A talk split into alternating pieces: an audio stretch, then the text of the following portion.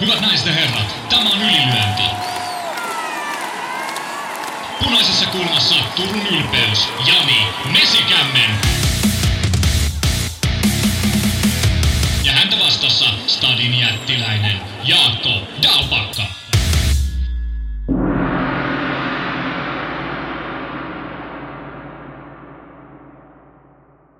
Tervetuloa kuuntelemaan Ylilyönti-podcastia. Ja meillähän riittää täällä paljon, paljon puhuttavaa. Oikeastaan kaikki tarjolla on, on paljasnyrkkitappelu, kotimaata, ulkomaata, UFCtä, nyrkkeilyä. Ihan kaikki löytyy tänään tässä jaksossa Ylilyönti-podcastia. Mä olen Jani Mesikämmen, seurana jälleen Jaakko Dalpakka.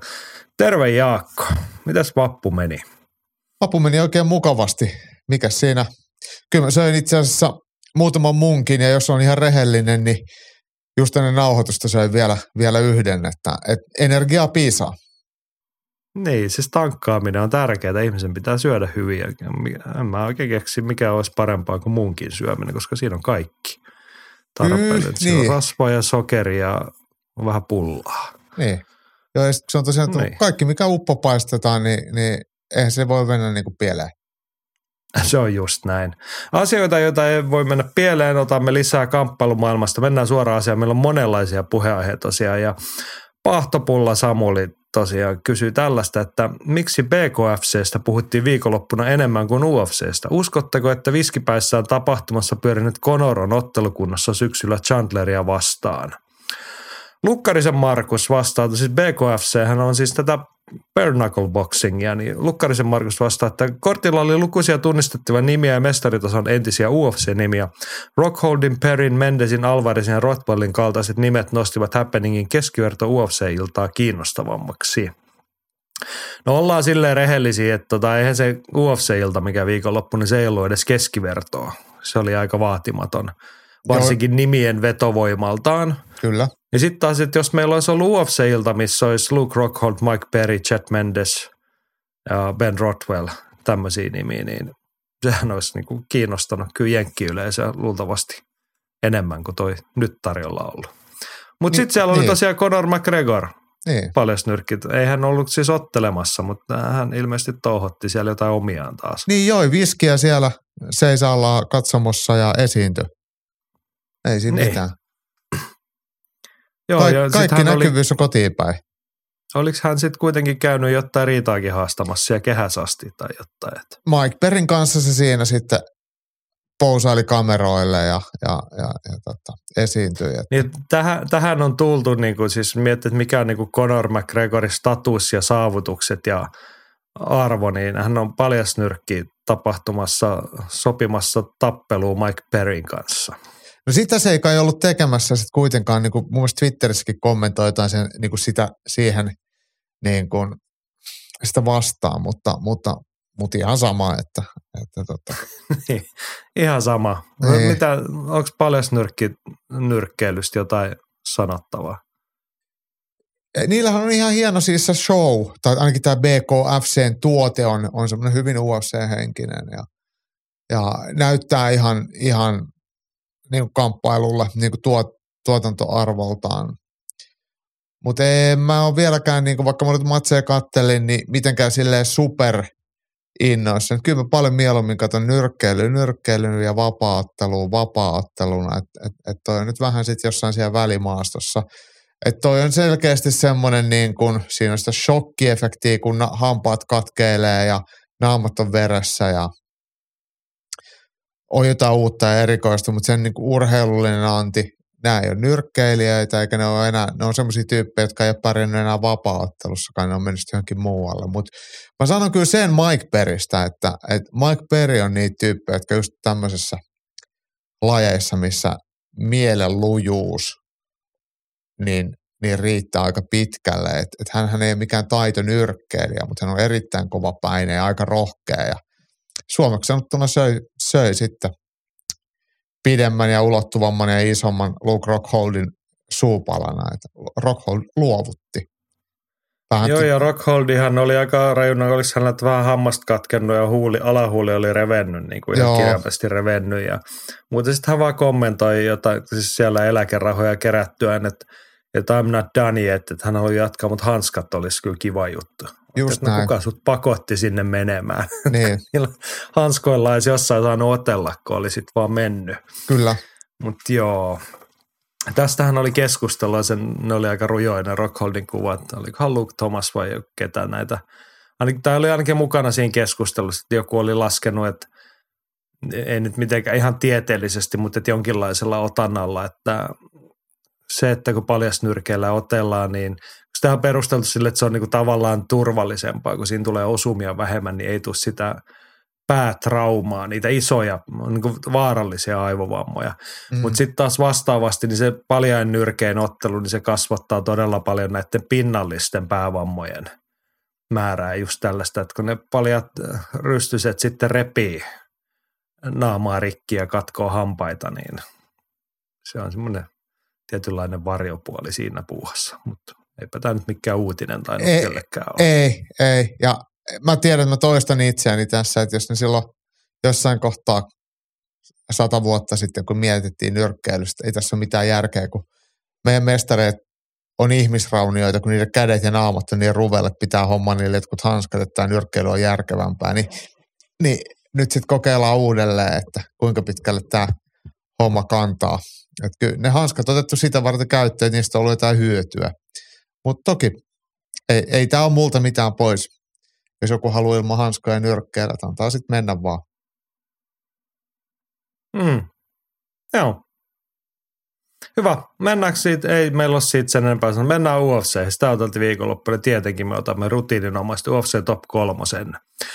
Mä avaan tästä suoraan peliä kolmossijalle Irina Aleksejeva, jonka mä ihmettelin aika äänekkäästi että mistä tällainen mimmi on kaivettu ja miksi se on UFCssä. No, hän tuli ja hän otteli kaksi minuuttia, väänsi suoran polvilukon Stefani Ekkeristä, niin pakko arvostaa.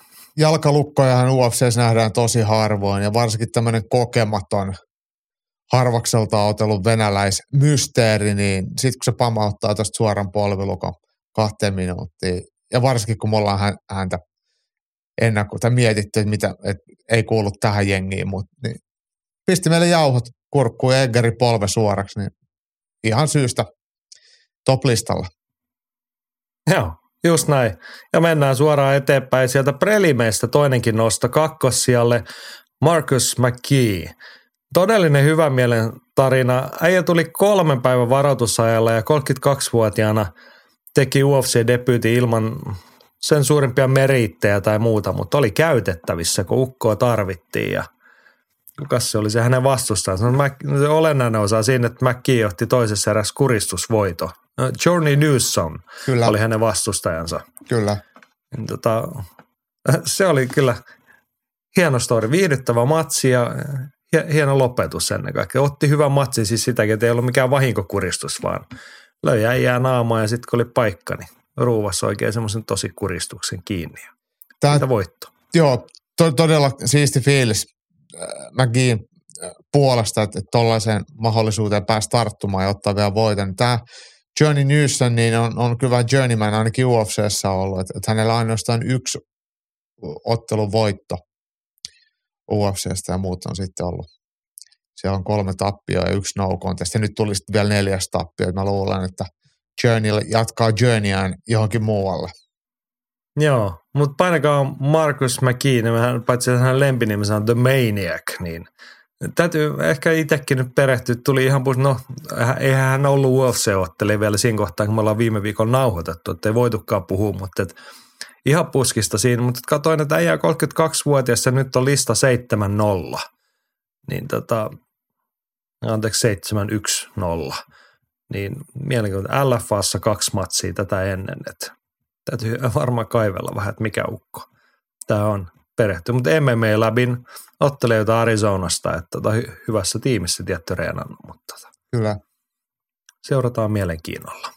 Joo, ykkösenä otamme sieltä päämatsista voittajan. Song ja Dong pisti Ricky Simonia pataan ja se oli kyllä väkevä esitys. Kaikin puolin huippulaatua. Ei, niin kuin osoitti olevansa ihan aiheesta top 10 ottelija kääpiösarjassa ja kyllä nyt sitten, no mä sanoisin, että melkein kyllä tuolla näytellä sit seuraavaksi voi huudella vaikka top 5 matsia jo.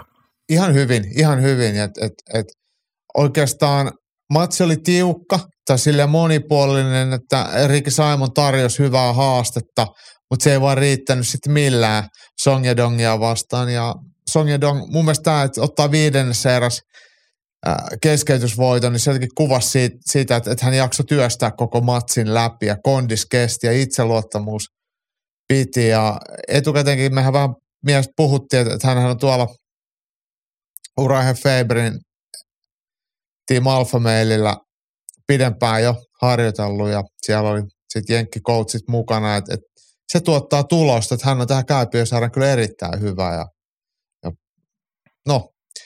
varmasti se oli tehokasta ottaa... ja tarkoituksenmukaista, niin. että siinä niin tehtiin voittavia asioita koko ajan, sitten kun oli se paikka, niin se vielä paketoit. Viiden erä alkuun siis keskeytysvoitto siihen. Mutta mut hän on hei siis 25-vuotias ja nyt 28 ammattilaisottelu, listalla 27 ja 1. Et, et, siellä on hyviä vuosia, vaikka kuinka vielä jäljellä ja tulossa. Joo, ja hei, kun me ollaan näistä kiinalaisista, me aina niin kuin näistä Aasian miehistä mietitään ja puhutaan, toivotaan, että sieltä tuli se UFC, varmaan toivoo vielä enemmän niitä läpimurtaa, niin tuli tässä nyt mieleen vertailukohtana Weili Zhang, joka naisten puolella mestarina käynyt ja viihtynyt, niin yhdistävä tekee se, että tämäkin tyyppi lähtenyt tosiaan Amerikkaan ja opetellut jopa vähän englantia. Että oli se aika, ei se ollut edes ralli englantia, se oli aika alkeellista, mitä hän siinä, mutta hän yritti, hän halusi mikkiin puhua ja tässä nyt se muistui siitä mieleen, että kun hän heitti haastetta, että hän huusi Sean O'Malley. Hän Kyllä. Sugar Seania vastaan ottaa, tai sitten uusinta ottelu Marlon Veraa vastaan. Niin. Hmm. Siis nyt tuoreessa rankingissa Song Yadong seiskana, niin Vera vitosena, Sean O'Malley kakkosena. Että siinä olisi kyllä kaksi ihan maukasta matsia. Kyllä, kyllä. Katson. Kyllä, eikä edes paskaa. Eikä ole paskaa. Joo. Mutta sille ei, ollut, ei herättänyt mitään suuria tunteita kyllä toi UFC-iltama muuten, mutta tulipahan katottua. Joo, joo, joo.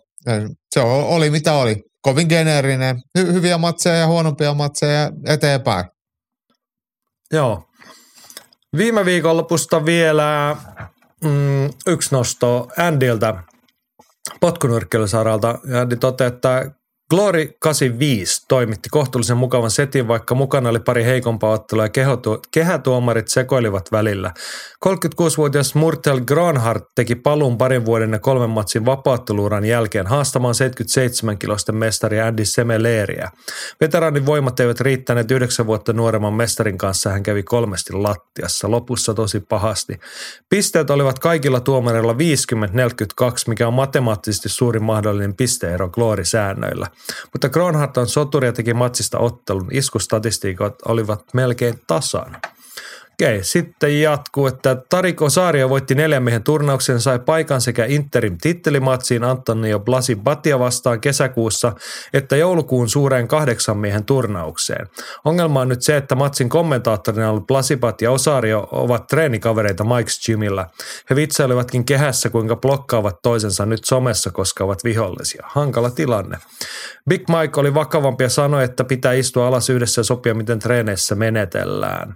Ehkä kiinnostavin uutinen oli se, että tuon kahdeksan miehen turnauksen voittajalle on luvassa 500 000 dollarin palkki oli samaa luokkaa kuin aikoinaan K1.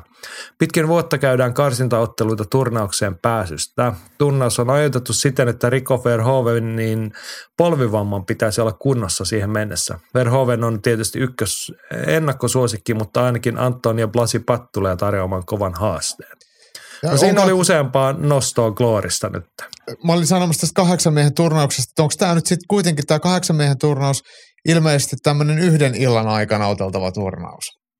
Ja jos on, niin se on aika kova Niin, kun puhuttiin jo, niin. Joo.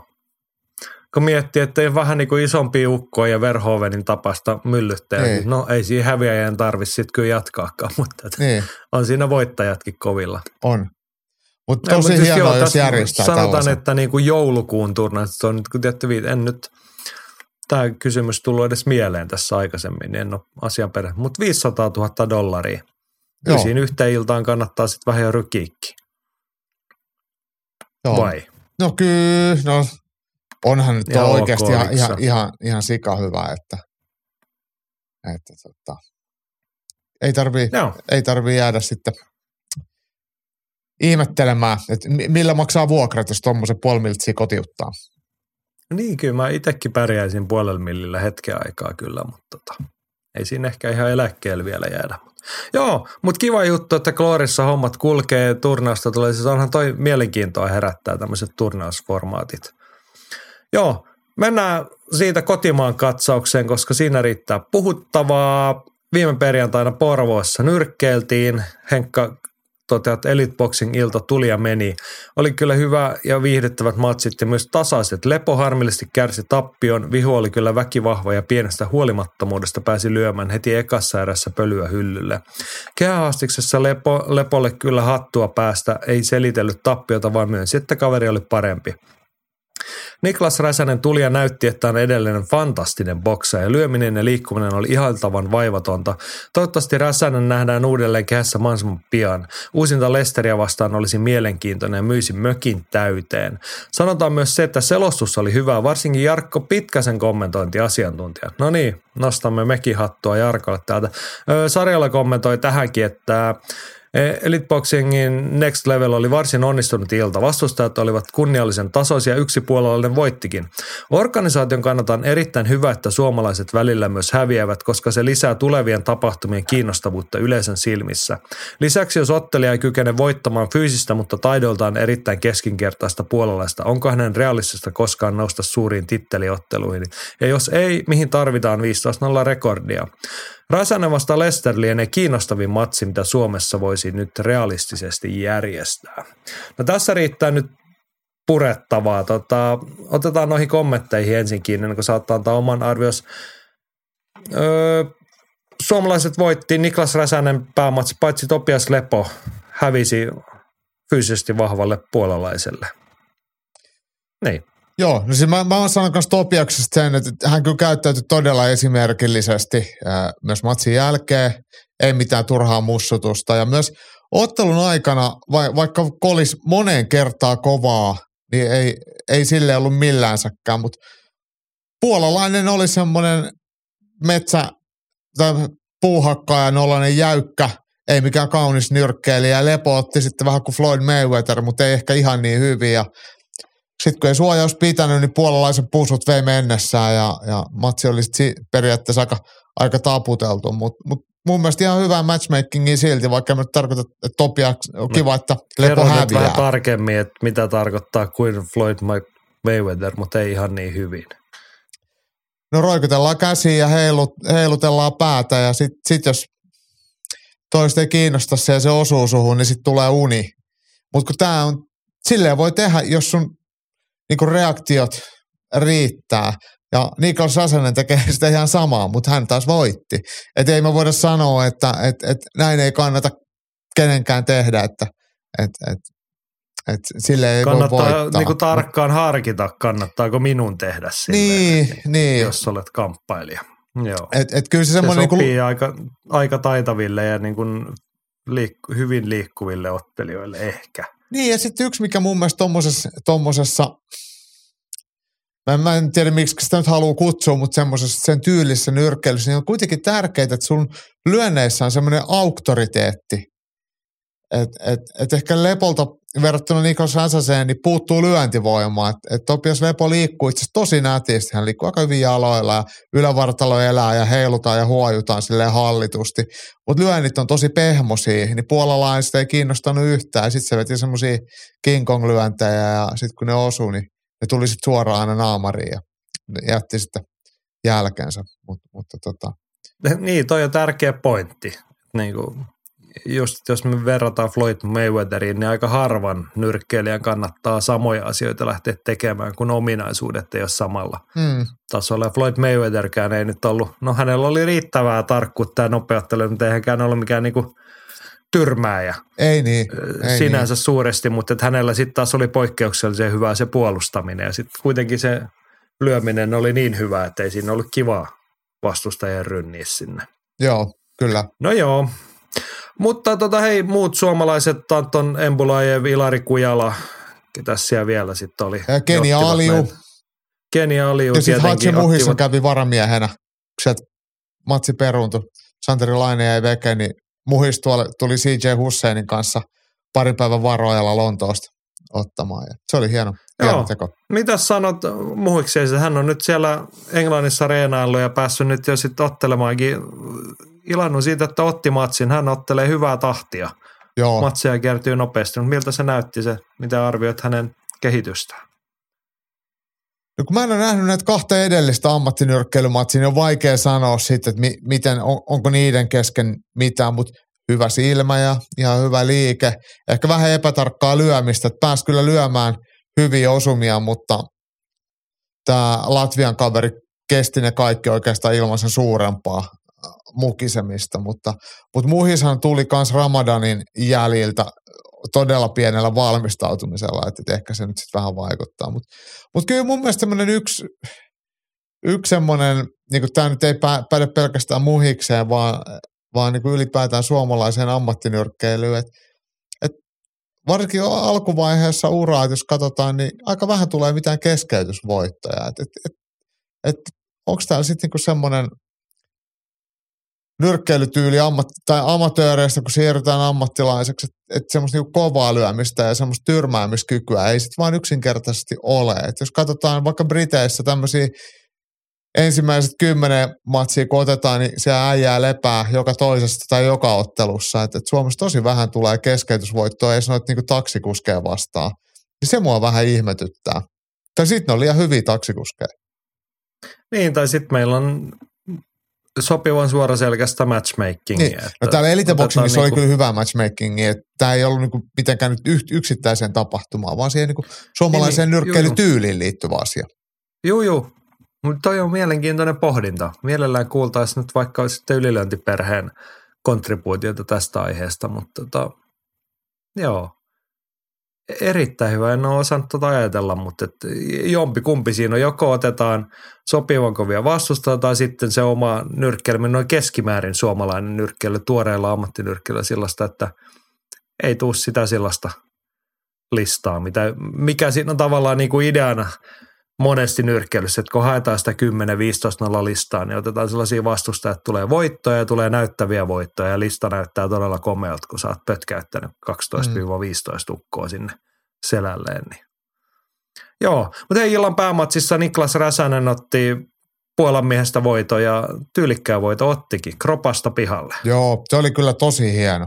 Oli kyllä tosi hieno ja makeasti, kun molemmat ottelijat oli äh, vasenkätisiä, niin, niin puolalaisen maksa oli siinä edessä ja Niklas löi omalla vasemmalla kädellä ensiksi ylös ja sitten saman tien siitä vielä alas koukun. Ne oli ihan pikkasia niin napautuksia. Toki tuommoinen 90 kiloinen tai päälle 90 kiloinen kaveri, niin sen napautuskin on aika kova, mutta mut se oli niin laakia vainaa. Puolalainen selvisi siitä, mutta ei siihen tarvinnut paljon osua uudelleen, niin sitten se oli, oli sitten taputeltu. Mutta mut kyllä mä, mä nostan kyllä hattua, että et Räsänen otteli kyllä itse asiassa aika tyylikkäästi. Eka erä oli vähän semmoista niinku hakevaa, että puolalainen osui siinä erän lopussa muutaman vaarallisen näköisen lyönnin, mutta, mutta siitä kun se sitten eteni, niin ei, ei se, kyllä Niklaksen taitotaso oli puolalaisen nähden aika suuri.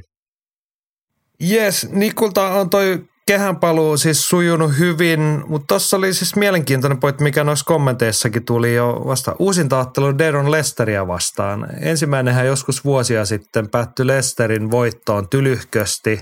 Nyt oli Lester oli ainakin somessa jotain huudellut ja en mä tiedä mahtaako Niklaskaan väistellä, mutta et toi on hyvä toi Andin arvio mun mielestä toi on niinku realistisesti varmaan kiinnostavin matsi, mitä Suomessa tällä hetkellä saataisiin kasaan, niin eiköhän se kannata pistää kasaan. Totta kai se kannattaa pistää kasaan ja mielellään sen katsoa, että Niklaksen otteli Daryl Lesteria vastaan kulttuuritalolla. Kahdeksan erää heti ottelee ja, ja Niklas matsi vei, kunnes tuli sitten tyrmätysti, tyrmätyksi sitten kahdeksannessa erässä. Mutta se on sitten, nythän Niklas ottelee 200 paunaisissa, eli cruiserweightissa, niin se on ollut 25 paunaa alempana, eli, eli tota, semmoinen 12 kiloa kevyempänä se painoluokka. Et varmaan sekin on sitten vaikuttanut jollain lailla, että mitä sitten sotellaan sitten pari painoluokkaa ylempänä, että, että muuttaako se mitään, mutta Niklas tuskin pudottelee tonne vanhoihin painoluokkiin, että tuosta jos pitäisi 25 paunaa vetää vielä veken, niin sitä saisi odotella aika pitkään ennen kuin se matsi toteutus. Joo, jäin tässä nyt piti oikein ruveta miettiä. Siis Niklaksellakin oli tuossa pitkä tauko nyt kaksi lyhkästä matsia sen jälkeen, mutta Kuuban suomalainen Deron Lester, niin hän on viimeksi otellut 2019 syksyllä. Et Kyllä. ei sielläkään niinku ihan, ihan niinku kaikkein terävimmissä iskussa välttämättä olla. Ei todellakaan. Ja siis- mistä sitä tiedä, jos on reenattu kovempaa mm. kuin kukaan koskaan, mutta et, kyllä mä kattoisin tällaisen matsin. Niin, kyllä mäkin katsoisin ja, ja ei Suomessa nyt niin hirveästi ole mitään nyrkkeilytarinaa kerrottavaksi. Tässä nyt on se- sentään jotain. Joo. Hei, vielä otetaan toi yleisempi. Puhuttiin tuossa noista suomalaisista, että mi- minkälaista listaa, minkälaisia voittoja sieltä kertyy. Tuossa kehuttiin matchmakingia, kom- kommenteissa ja muutkin on kehunut, minäkin kehun. Mä oon ihan samaa mieltä kommentaattorin kanssa, että se on hyvä, kun oli tiukkoja matseja, että voittoa tulee. Ja toinen huomio, niin oli nyt lyhyen aikaan elite boxingin tyypeille toinen ilta, että toivottavasti sieltä tulee kolmatta ja neljättä. Hyvää vauhtia, että saa ukot kokemusta ja nimet tulee tutuiksi ja tällä tavalla. Mä oletin, että tässä on semmoinen tarkoitus, että, että, että tota, syksyllä olisi sitten taas kaksi tapahtumaa. Näin mä ainakin niin kuin luulen, mutta mut en, en, en tiedä sitten tarkemmin, että onko Elite Boxing tiedottanut aiheesta vielä mitään virallisesti. Niin, mutta syksyyn on hei pitkä matka, nyt on toukokuun alku. Niin, Kyllä mä toivon, että jos ei he omia iltoja järjestä, niin vähintään sitten käydään jossain muualla ottelemassa. ai niin kuin Ruisrockissa ja Provinssissa ja, ja No en mä tiedä, mihin niitä nyt sitten, ei mutta siis oikeasti. Ootko niinku samaa mieltä, että onko se, onko se nyt hyvä, siis totta kai välillä pitää reenata, kehittyä, mutta nyt puhutaan noista nu, meidän nuorista nousevista nimistä, niin onko se nyt sitten tarpeen, että jos tässä nyt sitten toukokuu, kesäkuu, heinäkuu, elokuu ja sitten ehkä syyskuussa joskus otellaan, niin, Niin, siis silloin on hirveä merkitys, että jos se olisi elokuun alussa, niin sitten se olisi ihan ok, mutta sitten jos se on lokakuussa, niin kyllä tuohon niin yhden, yksi matsi menisi ihan helposti väliin. niin. Mutta tosiaan en, en, en tarkemmin tiedä aikataulua, mutta onhan olisi sitten varmaan sekin, että, että, että miten sitten, sitten kai täällä suomalaisilla nyrkkeilytalleillakin on keskenäistä kilpailua, että pääseekö sitten ottelee jonkun toisen tapahtumiin menee ja tiedä, en osaa ottaa siihen kantaa. No mutta ihan vaan, no en mä tiedä, mit, niin, sitten taas jos menisi niinku ulkomaille, tarvii olla niitä lisät. Tuli vaan nyt mieleen tämä perjantaina Porvossakin nähty Hachi Muhis, niin hänhän on nyt otellut kahteen kertaa Suomessa ja mun mielestä oli kerran tuossa ja pääsi Englannissakin Joo, ottelemaan, niin nehän on niinku varsin pieniä iltoja, mitä, mistä hän siellä niinku tiesi. Tai hänellä on joku matsi siellä peruuntunut, mutta katsella, että minkälaisia tapahtumia ne on ollut. mm, Niin, niinku aika lailla grassroots, mutta niitä on joka viikko siellä. niin, niin. Et Tiedätkö, toi nyt vaatisi sitten jotain järjestelyä, että sinne pääsisi. Mutta et sellainen mylly, ehkä se olisi se niinku, sellainen kehitysaskel, mikä tulisi. Tietty Suomessa niinku piirit on pienet ja yleisömäärät on pieniä, että Mm. minkä verran sitä riittäisi. Mutta et sitä kautta se ehkä paikallisesti niinku ra- voisi rakentua. Et jos jotain niinku semmoista todellista orgaanista kasvua haluttaisiin siihen hommaan, niin noi ukot pitäisi olla kerran kuukaudessa kehissä Niin pitäisi, niin pitäisi. kerätä otsikoita, kerätä voittoa, kerätä sitä yleisömassaa. Et mä siis mietin tätä viikonloppuna, vaan lukenut, muistat ehkä ostin, kun Lontossa käytiin, niin matkalukemiseksi, silloin mulla on vieläkin kesken tuota, Rocky Marcianon elämänkerta. Mm, Niin sitä lukenut ja tässä hänen ammattilaisuransa alkuvaiheita tässä nyt kaivoin ottelulistaa esiin, niin hän on 1948 niin kun vi- virallisesti ryhtynyt ammattilaiseksi heinäkuussa ottanut ammattilaisdebyyttinsä, niin montako matsia Rocky Marciano otti sen vuoden puolella? no varmaan kymmenen. Väärin, 11. Joo, niin tota, ja nämä kaikki on siis yhtä lukua ottamatta samassa paikassa sitten. Että Mm. hän otteli niin kuin Providence semmoisessa niin paikallisessa, missä oli niin kuin tyyliin oikeasti joka viikko tai joka toinen viikko jep. aina tarjolla nyrkkeilyä ja siellä oli se paikallinen myllypyöri. Eikä nyt tarvi, niin kuin, että tässä olla Rocky Marciano eikä maailmanmestareita vielä tekemässä kenestäkään, mutta et sillä tavalla ne urheilijat kehittyy, kun ne urheilee. Joo, on sillä merkitys, että kyllä säännöllinen otteleminen on hyvästä. Joo, mutta niin, ei, ei varmaan, en nyt ainakaan ole sattunut omaan silmään mitään mainintaa, milloin Elite Boxing seuraavaksi meille tarjoilee. Ei, mutta siis mä luulen, että se on joskus, että syksyllä pitäisi olla kaksi, mutta tarkkaa päivämäärää mä en tapahtumista kyllä tiedä. En tajunnut edes lähteä selvittämään.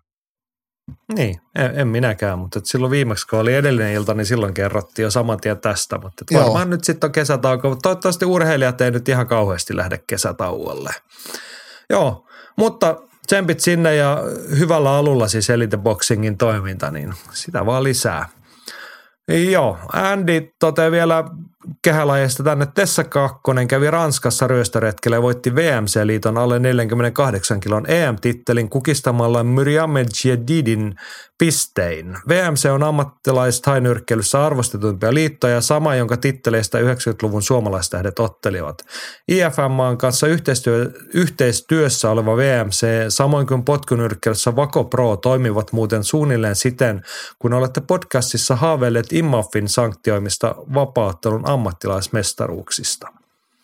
No sehän kuulostaa kivalta, paitsi toi systeemi, mutta ennen kaikkea tietty se, että Tessa Kakkonen kävi ottelemassa ja kävi voittamassa ja sai EM-tittelin. Jep. Onnea sinne. Tykätään, hyvä Tessa.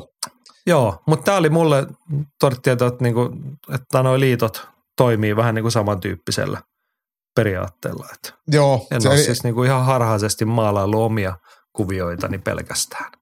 Joo että ni, niissä on samoja henkilöitä. Jos, no, no Vako ja Vako Pro on varmaan ihan täysin samaa, samaa shittiä. Ja sitten tosiaan tämä VMC-liitto, niin mun mielestä se on se Stefan Fox, semmoinen tainyrkkeilytoimija, joka IFMassa, jos se nyt ollut perustamassa, mutta pääsihteerinä on ollut, ollut vaikka kuinka pitkään, niin se sitten huslaa tuota VMCtä niin kuin itse, tai ainakin aikoinaan. Kyllä, kyllä, mutta siis Et tällähän se voisi vapauttelussa toimia, niin kuin sen voisi sen verran eriyttää, että se olisi niin kuin toimisi jollain omalla nimellä ja erityis se ammattilais amatööripuoli sen verran, Mm. mutta että ne olisi kuitenkin samoissa käsissä, niin kyllä mä oon sitä mieltä, että viikosta toiseen nyt, että se olisi Mm. hyvä asia, se voisi Kyllä. olla kehitysaskel.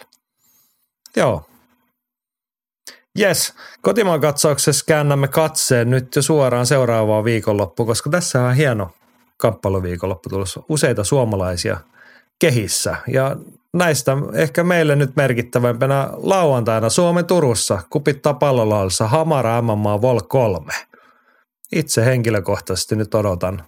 Piti jo viime, viimeksi päästä paikan päälle, silloin kattelin sairaalan pedillä Mm. ho- hommeleita ja nyt ajattelin, että jos pääsis paikan päälle, niin Se on kyllä hieno mesta. komment- Ei, ei, ja hyviä matseja tulossa, mutta mä en pääse paikan päälle. Et mulla on, mulla on tota, pidän ylilöintistudiota toki tapahtuman aikana sitten meidän YouTube-kanavalla, mutta, mutta tota, mieluummin olisi Turussa, mutta tällä kertaa näin. Niin, ymmärrän sen. Turussa on ihmisen hyvä olla ja moni Tai- muu on todennut sen, että kann- kannattaa tänne tulla. Mutta tosiaan, jos vielä mietitte, niin muistakaa kamppailuurheilun parasta paikan päälle. Yhdyn tuohon sun arvioon, että kupittaa palloluhalli nimestä on, toimii tällaisessa tapahtumassa erittäin hyvin. Myöskin uusi hieno rakennus ja se paras puolihan siinä, että kun siellä on neljältä sivulta siirrettävät katsomot, niin siitä saa just sen kokoisen tarvii, että se on niin kuin järkevän kokoinen ja Mm. katsomot sopivalla etäisyydellä ja sitä ja tätä. Ja sitten myös tota, kaikki taustatilat siellä- on tosi hyvät. Joo, totta kai, että niin kuin se on niin kuin uuden rakennuksen hy- hyvä puoli siinä, että siellä on kaikki kunnossa siltäkin osin. Vielä kun se siellä olisi pelattiin viime viikolla. keskustassa, niin se olisi parempi. No niin, mutta että nyt se on täällä oikeassa pääkaupungissa, aika lähellä keskustaa tuossa noin. Mutta siis pallolohallissa pelattiin esimerkiksi salibändin miesten liiga-finaaleita viime viikolla. Päättyi pelit siellä. Taisi olla viimeisessä Turun pelissä jotain kaksi ja puoli tuhatta Oho, katsojaa. Niin sitten on tunnelma jo aika hieno. Et sinne mahtuu aika paljon, siis niitä katsomoita riittää sieltä esiin vedettäväksi kyllä. Et odotetaan sitä päivää, kun suomalainen vapaattelutapahtuma tai kamppailutapahtuma, vaikka Hamara sitten myy sinne sen kaksi ja puoli tuhatta ihmistä, että mikä on mökä siinä kohtaa. se olisi, se olisi todella, todella lämmin, lämmin ja tervetullut asia. Joo, mutta hei muutkin on todennut, että Turussa on ihmisen hyvä olla. Lappalaisen Henkka kirjoittaa, että henkilökohtaisesti odotukset iltaman ovat suuret, kortti on hyvä ja lisäksi kyseessä on eka kerta, kun allekirjoittanut on livenä tsiikaamassa vaparia, mikä tuo lisämausteensa. Hyvä Henkka. Kyllä, Ja Henri toteaa, että erityisesti odotan Aspekrenin debyyttiä. Suomessa ei liikaa isomman painoluokan miehiä ole, joten kiva saada sinne matsaajia lisää. Ottaen huomioon Aspekrenin amatööriuran itsellään odotukset herran uran suhteen kovat. Debyytistä voittoja heti vain uutta matsia sitten perään. Ja Praikkuhan oli tuohon sitten kommentoinut alle kiittäen, että tuu heittää yläfemmat matsin jälkeen. Näin se toimii. Ja mä totean Henkalle, tuu heittää yläfemmat vaikka jo ennen matsia, että koitetaan nähdä siellä mieluusti. Ja kaikki muutkin tietysti. Mulle ehkä kivoin juttu se, että kun pääsee tonne, niin näkee taas paljon tuttuja.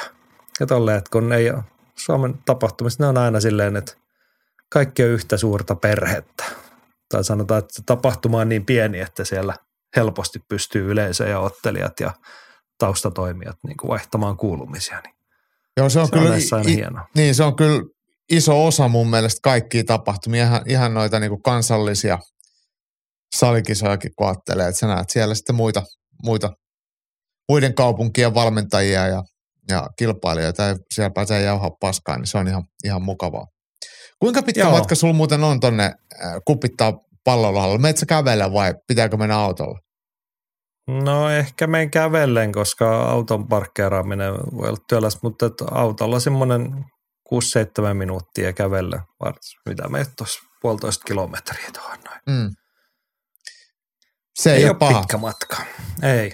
Ja siis upet, upean kupittaan liikunta- ja ulkoilupuiston kyljessä siinä Lemminkäisen kadulla. Kiva paikka.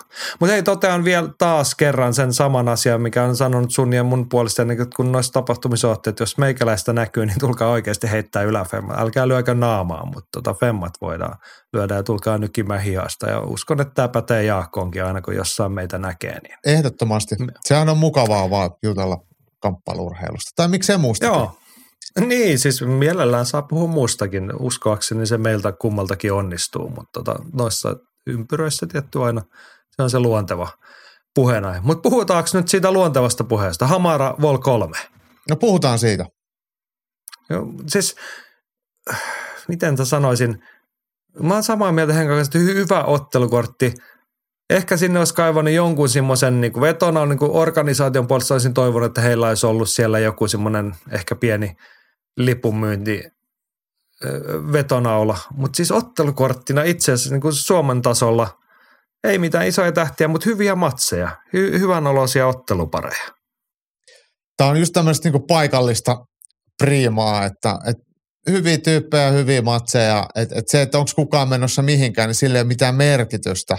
Toki siellä on niinku tulo, uusia, niin kuin Brian Aspergrenkin debytoi ammattilaisen, niin he, heidän tulevaisuus on sitten valoisa, mutta tällä, että tämä niinku kärkipäässä, niin promottori Kuronen ja Hannen Housman, vaikka on näitä kokeneemman pään ottelijoita, niin eihän ne ole mihinkään menossa muualle kuin Turkuun. Mutta ne, ne, on kyllä kuitenkin suuria Niin he ovat tekijöitä siellä. saavuttaneet elämässään niin. Niin. jo niin kuin sen kaiken tarpeellista. Kun sä oot Turussa stara, niin mitä sä nyt muuta tarvitset. Mutta joo, siis tärkeä pointti. Ja siis tavallaan palataan siihen, mitä mä sanoin, se historia-esimerkki Rocky Marciano urasta. No okei, siellä kävi Rocky Marciano niissä Providencen pikkuilloissa joka viikko tai kerran kuukaudessa nyrkkeilemässä. Mutta ei niistäkään nyrkkeilestä, jos siellä on joka viikko ollut niin kuin iltaman verran matseja, niin ei niistäkään nyrkkeilijästä suurimmassa osassa tullut koskaan mitään, mutta et se oli sitä paikallista urheilua, kamppailukulttuuria. Kyllä. Ja sitten sinne mahtuu sekaan ne, ne niin kuin legendaariset sattumat niin. aina sitten välillä. Et, mutta et sen takia näitä saisi olla useammin, kun tiedän, ymmärrän sen, että Hamaran resurssit ei riitä vaikka kerran kuukaudessa pöydä, eikä riitä Keitsinkään resurssit, mutta et useammin ja vaikka pienempää saisi olla. Niin. Mutta he jutteli muuten viime viikolla promottoriottelija Mika Kurosen kanssa ja hän oli iloisella mieli siitä, että ennakkomyynti on ollut aiempaa virkeämpää. Mun se kertoo siitä, että ö, Brändi on promootio tuttu. on onnistunut niin kun luo- luomaan asemaa, että ihmiset tuntee, osaa odottaa jo.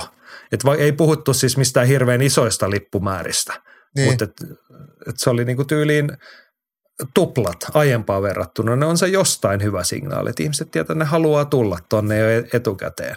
Mm. Mutta sitten ehkä just tullaan siihen, että se viimeinen iso lipunmyyntipiikki, että minkä verran se, nyt on kiva nähdä paljonko siellä on vaikka, että minkä verran se vaatisi sitä, että tuollahan on nyt nähty, Toni Valto se 50. ammattilaisottelu oli viimeksi ja Olli Santalahte ollut tällaisia. Jep. Niin ei ne nyt ole varsinaisesti räjäyttänyt pankki, mutta on kiva nähdä, että onko saman verran vai onko se enemmän. Mutta Kurosella oli hyvä pointti siitä, että nyt kun ei ole sellaista niin kuin ns. iso niin eikä kallista ottelua siellä, Niin. niin tavallaan niin kuin promoottorin on helppo hengittää, että se niin kuin talousrakenne on myös sillä pohjalla. Että kun Aivan. kulut on vähän pienemmät, niin sitten ollaan terveellä pohjalla helpommin. Joo, et mun mielestä tämä on ihan niinku tosi tervetullut tapa järjestää. Et vaikka mä niinku vähän sanoin, että kun ottelijat täällä ei mitään nyt semmoisia, jotka on koputtelee vaikka UFC-portteja tai just legenda-valtosia. Ei sillä ole mitään väliä. Matsit on silti tosi hyviä. Että näitä voisi mennä katsoa vaikka joka lauantai tai joka toinen lauantai tällaisia. Että näitä vaan tarvitaan ja nämä on monesti tosi hyviä. Että, Hmm. Ja, ja se, sitähän me niinku ihan rehellisesti, että kun me sitä kipulla ja varmasti moni kamppailemaan Suomessa kaipasi, että olisipa tämä homma isompaa, olisipa rahaa, olisipa yleisö, olisipa kiinnostusta. Niin siitä se lähtee, että joku, joku kävisi joka lauantai katsomassa tai joka perjantai, olisi jossain kinkerit. niin, Että vaikka ne olisi eri paikka, mutta jossain se mylly pyörisi koko ajan. Ne ottelijat kiertäisi, ottelijat kiertäisi, niin kuin, tulisi tunnetuksi, saisi kokemusta ja olisi nimeä ja sit sitä kiinnostusta. Ja jos joka paikassa, kun niitä kerran viikossa jossain oteltaisiin tai edes joka kuukausi ympäri vuoden, niin, niin jos joka paikasta tulisi aina pikkasen niin kourallinen uutta yleisöä, niin se, nämä kumuloituu nämä asiat. jep. No joo, puhuttiin isommista asioista. Mennäänkö siihen ytimeen, ottelukorttiin? Joo, mennään. Ja me oltiin tästä yhtä mieltä, että kiinnostanut, tai niinku, kovin on ehkä vähän mutta että niinku, otteluparina kiinnostavia löytyy illan alusta. Tulkaa ajoissa paikalle. Kello 18 alkaa matsit. Amatööriottelu. Pia-Maria Huhtamäki vastaa Sani Brenfors. Chuk chuk. Täältä tulee taas se hypejuna, mutta kovat odotukset Sani Brenforsin suhtaan, mutta kyllähän Pia-Maria Huhtamäki, niin hänkin on kuitenkin meritoitunut No ottelija on, ja siis tasolla. tappiot on hänkin ja erittäin väkevä painija. Niin tässä on Niin. kaksi hyvää painia. Tämä voisi olla suoraan pääotteluna ihan selkeästi tässä tapahtumassa. Kyllä, kyllä, mutta hyvä alku siis. Joo, Huhtamäki Seinäjoelta 6-0 listalla ja Brentfors äh, Oulun Mimmi 11-0 Mm. listalla, niin siinä se selvitellään sitten. Miten se nyt oli? Kai me Oulu lasketaan, ei se nyt ihan vielä ole Lappiin, taitaa se olla, olisiko se Pohjois-Pohjanmaa? On Oulu on Pohjois-Pohjanmaat, kyllä. No niin, Pohjanmaa Mm. sel- välien selvittely. Niin. Mutta someone's oh gotta go. Toivotaan, ettei tule tasapeliin, niin jomman kumman nolla lähtee sieltä. Mutta kyllä siinä lähtee sitten tasurin olla. Että joku nolla No joo, lähtee. mutta eihän me nyt mitään tasureita olla menossa katsomaan sinne. Ei, ei. Joo, mutta mitä odotat tosta matsista? Paini. Paini. Joo. No niin, se on.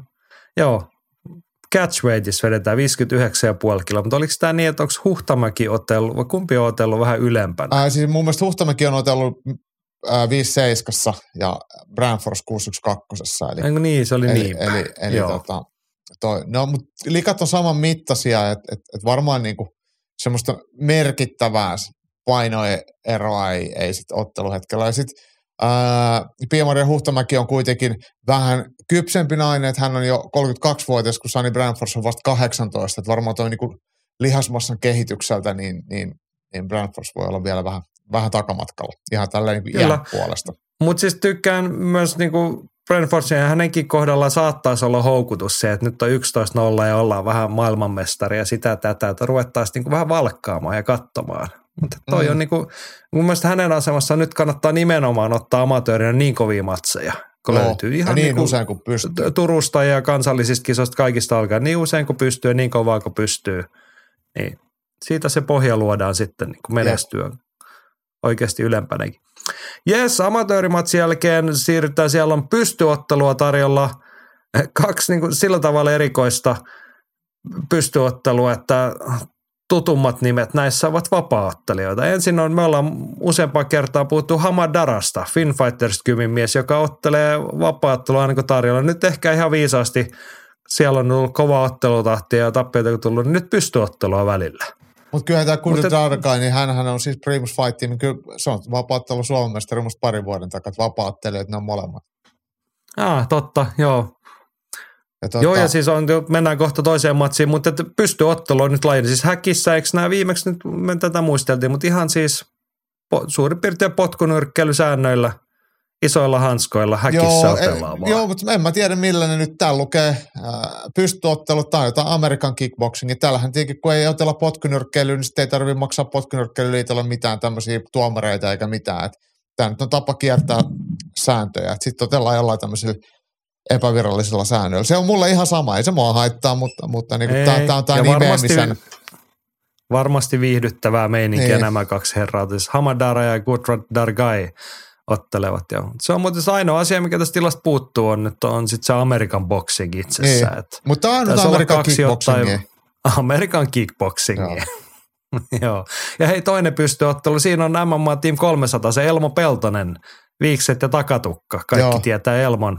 Elmo kattelisi kyllä vapaattelumatsissakin ihan mielellään, mutta niin. nyt hän ottaa taas pystyottelua ja vastassa on, tässä oli tämän, mun mielestä tässä vaihtuu vastusta, mutta tota, pitikö tässä olla se Paavo Leinonen, mutta nyt on Turun kontaktikarateseurasta Atte Kähäri. Itelle vaikka turkulainen ottelija on, niin vähän vieraampi nimi, mutta tota, Joo. mielenkiinnolla odotamme tätäkin. Nuoria miehiä tässäkin nousee kehään tai häkkiin. Joo, Elmo voisi vaan ajaa noin viikset ja leikkaa tukan, mutta ei se, no, ei se, se ei kuuntele mua. tätä aina. Sä sanot kateellisena tätä joka kerta, kun Elmo Peltonen mainitaan, mutta tota, me, meikä supporttaa. Täällä, täällä, täällä on Elmo kaikki tuki kyllä sun takatukallekin. Että tota, me hyväksymme sinut sellaisena kuin sinä olet. Come as you are. Mm. Joo, sitten hei, ammattilaisvapaattelua, nyt täytyy oikein laskea, kuuden matsin verran. Kyllä. Mennäänkö tuosta käydälle? Mä heitän matsia, sieltä. sä kerrot. Täältä ensimmäistä, nyt en ole ihan varma, että mutta tämä on nyt organisaation kotisivu, niin täältä kerro tässä järjestyksessä. Joona Hannula vastaa Japa Murtasaljev. Ruotsista All Stars kymiä edustaa Ruotsin mies ja sitten tietty Joona Hannula Primus Fight-tiimiä Helsingistä. Kyllä. Joonassa kiinnostaa, mä sanoin ennen sun puheenvuoroa, hän, on, hän veti pitkän pätkän Taimaassa tuossa – alkuvuoden reenaamassa, niin nyt on kiva nähdä, että onko sieltä löytynyt niinku uutta terävyyttä Baby Hulkille. Joo, Joonahan on, toi Baby Hulk on loistava nimi, että hän on todella, todella raamikas ja lihaksikas tuohon painoluokkaan. Ja sitten Murtasali ja äh, tota, Stokiksesta, niin hän, hän on sitten merkittävästi pidempi tuohon painoluokkaan. Et, et ihan, ihan hyvä, hyvä ottelupari. Joo. No sanotaan tämä, mistä meitä viime viikolla ehkä vähän moitittiin, että me ollaan kiinnostuneita vaan kotikehäottelija suoritustaan, niin kyllähän Joona Hannula tässä matsissa kiinnostaa. Nyt se lähtökohta, sori mm. vaan. Että Ruotsin mies tulee 1-0 listalla tähän näin. Patologi muuten ilmoittaa, että hänen ikänsä on 53 vuotta. Se varmaan pitää paikkansa. Se varmaan pitää paikkansa, mutta tota, Hamara itse kertoo, että 25-vuotias olisi tämä Ruotsin mies. Mutta tähän on Fight Club Rushissa otellut viime elokuussa debyttinsä voittanut Raymond Johanssonin kuristuksella. No niin. Ja itse asiassa amatöörimatseja muutama täällä. Hän on Fight Club Rushissa ottanut sitten viime vuonna amatöörimatsinkin ja siitä Anaconda-kurista. Olisiko tämä nyt sitten lukkopainimiehiä? Ainakin on pitkät raajat. Joo. Sillasta tarjolla ja sitten me mennään eteenpäin. Hei, mun on pakko sanoa, hei, no? hei toi tota, tää, tää Murtesaliev, niin, niin hänhän ottelee siis Valtteri Häkkistä vai Hakkista vastaan Fight Club Rushissa sitten kuukauden päästä myöskin. Et jos katsot tarkemmin, niin sieltä oli, tää oli viikonlopun aikana tiedotettu tämä. Totta. Mm. Joo, ei olla siitä ehditty puhua, niin. Hakkinen lähtee sinne. No, se on hyvä, että nuoret miehet kilpailevat ja säännöllisesti. Että ihan tässä niin kuin siihen pitkään peruskuntakauteen kannan vielä tuudittautua. Että ehtii pari-kolme matsia ottaa ne sitä. Mutta seuraava matsi Hamarassa, ammattilaisvapaattelu edelleen kotikehän miehenä Finfighters Kymin Misi Saaristo ja vastaan tulee puolesta Mateus Miotke. 02 listalla puolalainen ja Misi Saaristohan on kans aktiivisesti tai nopeasti tuota ammattilaisrekordia kerryttänyt. Yksi kolme listalla ei ole, ei olla väistelty haasteita, ei ole vihreitä kertynyt liikaa listaa, mutta tota helmikuussa otteli Markus Mäkiventelä vastaan hyvän matsi Seinäjoki Fight Nightissa. Silloin piste tappio, mutta tota, siinä oli hyviä hetkiä kyllä saaristollakin mun mielestä. Niin oli, niin oli.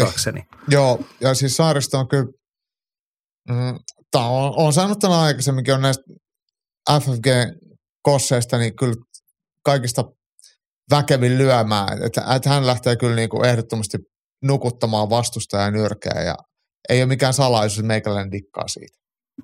Joo, ja Misi hän on Hamara veteraana ja hän mm. Hamara Vol ykkösessä otteli vuosi sitten aika tarkalla viime toukokuussa ja silloin sieltä ammattilaisora ainoa voitto sitten syksyllä tuli tappio Marko Sarasjärvelle kuristuksella, mutta ei ole siis kahta itseään niin kuin meritoituneempaa ottelijaa vastaan. Voisi sanoa, vaikka Sarasjärvikään nyt ammattilaisvapaattelijana on sen kokeneempi ollut, mutta että hän on kuitenkin amatöörinä mm. meritoitunut ja selkeästi kokeneempi ollut. Niin. Mutta toivotaan saaristolle onnistumisia tähän kohtaan. Joo, joo, joo, ehdottomasti. Puolan miehestä ei oikein ole mitään sanottavaa nyt tähän kohtaan. Muuta kuin 02 listalla tulee.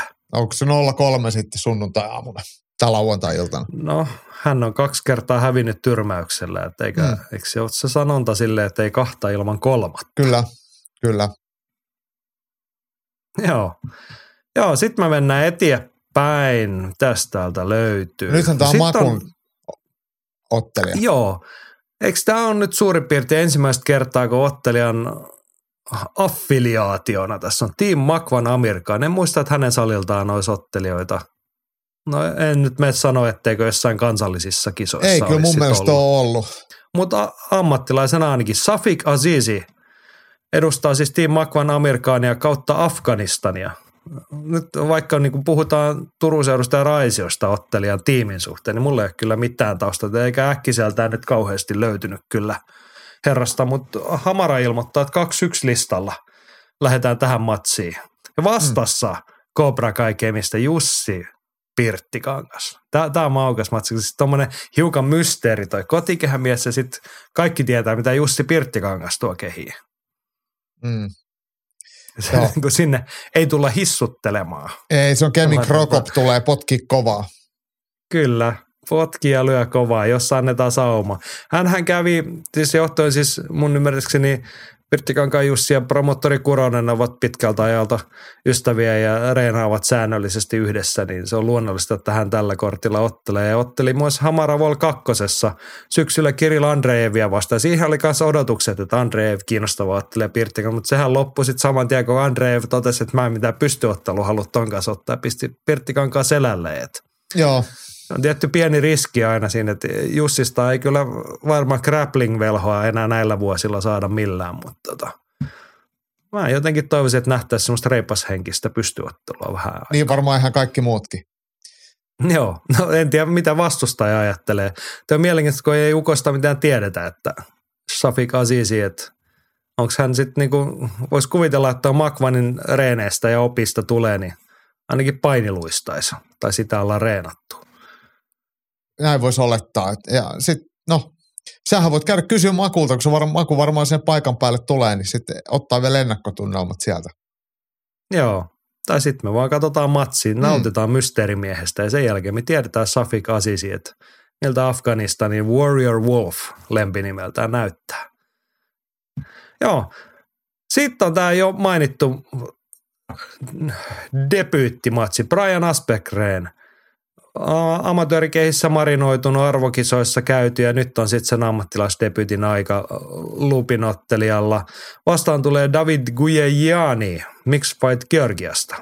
Hänellä on jo kolmen matsin verran Hamaran ilmoituksen mukaan kokemusta, mutta tota, no sulle Praikku tuttu mies, oot valmentanut, ootte tuttuja. Mitä odotat 26-vuotiaan helsinkiläisen debyytiltä? No nyt vaan debyytti pois alta ja sitten eteenpäin, että et, et varmaan ei kai, se otteleminen muutu ihan hirveästi, kun hanskat ihan vähän pienenee. Brianilla on kuitenkin kohtuu kokemus ja amatöörikehistä, niin sen se, silleen tietää, että mitä se osaa. Että, että hyvää liikettä ja kinnasta ilmaan, että vaikka Braikko ei painoluokkaan saa missään tapauksessa pitkä, niin se on tosi vikkelä ja silloin tuommoinen kolumbialainen lattari äh, tanssiaskel, niin, niin kyllähän sitä kelpaa katsoa. Joo. Kyllä mä siis sinun ja Henkalinen kiinnostaa suuresti tämä ja samaa toivetta taas sinne tästä debyyttialta pois ja sitten vaan lisää kokemusta. Georgialainen on otellut kolme matsia eikä yhtään täyttä aikaa. Että kaksi nopeahkoa voittoa ja yksi tyrmäys tappio. Jep. Joo. Painoluokkana tässä 93 kiloa, eli kevyt raskassarja. Tota me vähän mietittiin, että oot sä niinku, miten sä ajattelet, tuosta ammattilaisuraa mennään, niin onko Praikku 93 oikeasti? No mahdotonsta sanoa, että, että, että onhan se ei ole mikään pitkä siihen painoluokkaan, mutta to, toki jos haluaa 93 olla, niin pitää olla 93 lihakset tai niin kuin voimat. Et ei, ei se ole sen kummallisempaa. Et en mä, niin kuin, mun mielestä on vähän turha murehtia asioista e- ennen kuin niiden aika on. Et tärkeämpää on nyt ehkä se, että pääsee ottelemaan ja kokeilee ja katsoo, että mille se tuntuu ja sitten miettii sitten tulevaisuudessa sitten seuraavia asioita. Joo, raamien puolesta varmaan 84 pääsis, mutta ne on niinku valintakysymyksiä tietty. Sitten meillä on kaksi matsia, eli toisessa pääottelussa itse promottori Kuronen kehissä ja vastis, vastassa Puolasta Baltic Fighters MMAtä edustava Oscar Herzog. Ja tässä on sitten catchweighttina 80 kiloa. Mm. Kuronen on muistaakseni tässä vuosien varrella, no hän on enempi keskisarjalaisen painoissa ollut sitä lihasmassaa ja runkoa sieltä löytyy vaikka jo pitkä mies, mutta onhan 7 joskus otellut. Että. On, on, on, on, on, on, onhan se otellut se vaikka Ahmalan Mikkoakin vastaan. Että, että, Joo.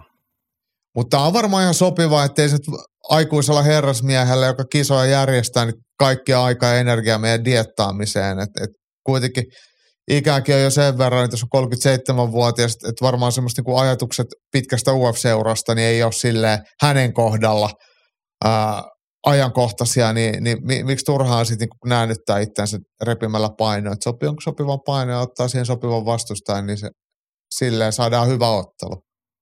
Just näin. Ei mutta siis toivotaan. Toivotin jo viime viikolla Mikan kanssa puhuessa niin kuin työn iloa ja voimia, että niin kuin siinä kohtaa oli mies hyvillä fiiliksillä, kun ei ollut mitään matseja kauheasti peruntunut.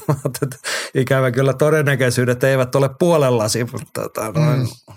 Toivottavasti siellä on hyvät fiilikset jatkuu viikonloppuun asti ja järjestelyt onnistuu ja matsit pysyy kasassa ja herra itse pysyy kasassa, niin tiedän näitä on tässä vuosien varrella nähty, aika moni on Suomessa Kurosen ohella tätä kokeilua, että mitä se on, kun järjestätte sähiset niitä hommia sinne sitä tapahtumaa kasaan ja sitten pitäisi itse keskittyä siihen matsiinkaan, niin ei se mitään. Siitä on glamouri kaukana. Todellakin, todellakin. Ja aika vaikeasta on sulkea sitten kaikkia ajatuksia ja asioita. Sitten otteluhetkellä, kun itse pitäisi työstää omaa tekemistä, niin ei ole helppoa. Niin, eikä ehkä niinku se musta se olennaisempi. Varmasti mä luulen, että niinku Mika on niin kokenut painijana, niin kokenut kisaaja, että varmaan otteluhetki ei ehkä sinänsä ole ongelma. Että siihen pääsee, mutta se, että miten sä saat niinku keskityttyä siihen otteluhetkeen, että kun – ei se sitten varmaan toimi ihan niin, että Kuronen murjottaa sitten perjantai tai perjantain punnituksesta lähtien, eikä tarvi yhtään miettiä promotioasioita, että kaikki muut hoitaa ne. Niin. Et varmaankin jotain keskittynyt rauhassa, mutta että väkisin ne vähintään pyörii mielessä. Niin Jep. siinä, että kuitenkin aina toiset, että on sitten niinku tavoitte tai niinku uran vaihe mikä tahansa, niin kyllä toi on sellaista puhua, että ei sinne kannata huonolla keskittymisellä mennä sinne häkkiin. Joo, siinä tulee nenä niin. kipeäksi. Joo. Puolan mies 5-4 listalla. Ei meillä siitäkään nyt oikein mitään sanottaa. No Muuta kuin siis sanon ton toistansa, mitä sinä sanoit, niin kuin sopiva vastus. Että 25-vuotias nuori leijona ei mitään ihmeellinen rekordi, mutta et toivottavasti tässä on löydetty semmoinen tasainen ottelupari. Hän on otellut vähän niin kuin itse asiassa tässä nyt pidemmän aikaa voitto, tappio, voitto, tappio, voitto ja nyt on sitten tappiovuoro. Eli Kuronen voittaa. Niin, niin. Toi sun MMA-matematiikka on, on, on pettämätön. No ei, tämän, niin kuin mun mielestä tätä ei pysty ohittamaan. Niin. Tämän, loogi, looginen jatkumo. Joo, katoin näitä organisaatioita. Hän on otellut Sharks Attack organisaatiossa pari. Eikö tämä Gravisport ollut se Bloodsport-niminen organisaatio, missä Dan, Daniel Forsberg ja sitten hän on otellut Venattorissa viime lokakuussa – Michelangelo vastaan vetänyt siellä okay. paikallista taiteilijaa vastaan. no, se on Joo, elossa hei, vielä. Se on elossa vielä. Elämänsä voimissa renesanssin ero. Niin. Jes, hei, yksi matsi vielä. Hamara MMA Volk kolmosen päämatsina miesten kääpiösarja, eli 61 kilosia. Hannan Hosman FFG vastaan Persi Herrera, Fighters Angels Venice. Hmm. Tämä oli Italiassa asuva Perulainen. perulaissyntyinen herrera, jonka lempinimi on Peruvian Dog. Ja Hanna, Hanskuhan on siis Human Terrier. Tämä on tämmöinen dogfight siis. Koira tappelu. Mä oon luullut, että ne on kielletty. No ei ne ole, kun kierretään vähän sääntöjä. Mennään Niin, vapaattelun häkkiin. nimelle järjestetään ko- koiratappelu. Niin. Mm. Mutta se saattaa, se dogfight saattaa kuvastaa ihan hyvin hanskumatsia kyllä. Joo, Hän, hänellähän on itsellään isoja ja hurjan näköisiä koiria, varmasti hyvin koulutettuja, mutta hurjan näköisiä koiria. Ja Human Terrier on herran lempinimi ja ottelutyylisen mukainen. Tuo on hyvä lempinimi kyllä. Et, et, et, ei siinä mitään. Kyllä mä odotan, että et Hannan Housman tulee kaikkiin punnitustilaisuuksiin ja kaikkiin muihinkin sisätilaisuuksiin ja aurinkolasit päällä, ettei sitten loisteputket häikäise. Terkkuja Hanskulle. Meistä ei kumpi kattanut Hanskua kauhean usein nähdä muualla kuin hä- häkissä itsessään niin ilman aurinkolaseja, mutta tota, ei se mitään. Jos häikäisee, niin silloin käytetään aurinkolaseja. Mm. Italian perun mies tulee 87 listalla tuohon matsiin, 30-vuotias Herrera. Epäsäännöllisesti otellut. otellut. Kyllä, mutta viime vuonna sitten pari matsia, niistä on tullut tappio, mutta sitten taas niin kuin hyvällä tasolla, että hän on otellut Luka Ioviinea vastaan Bellator Prelims. Tämä on ilmeisesti ollut tällainen Bellator Italiassa käynyt noita tapahtumia, sit varmaan siellä otellut. Ja sitten Venatorissa otellut viime keväänä.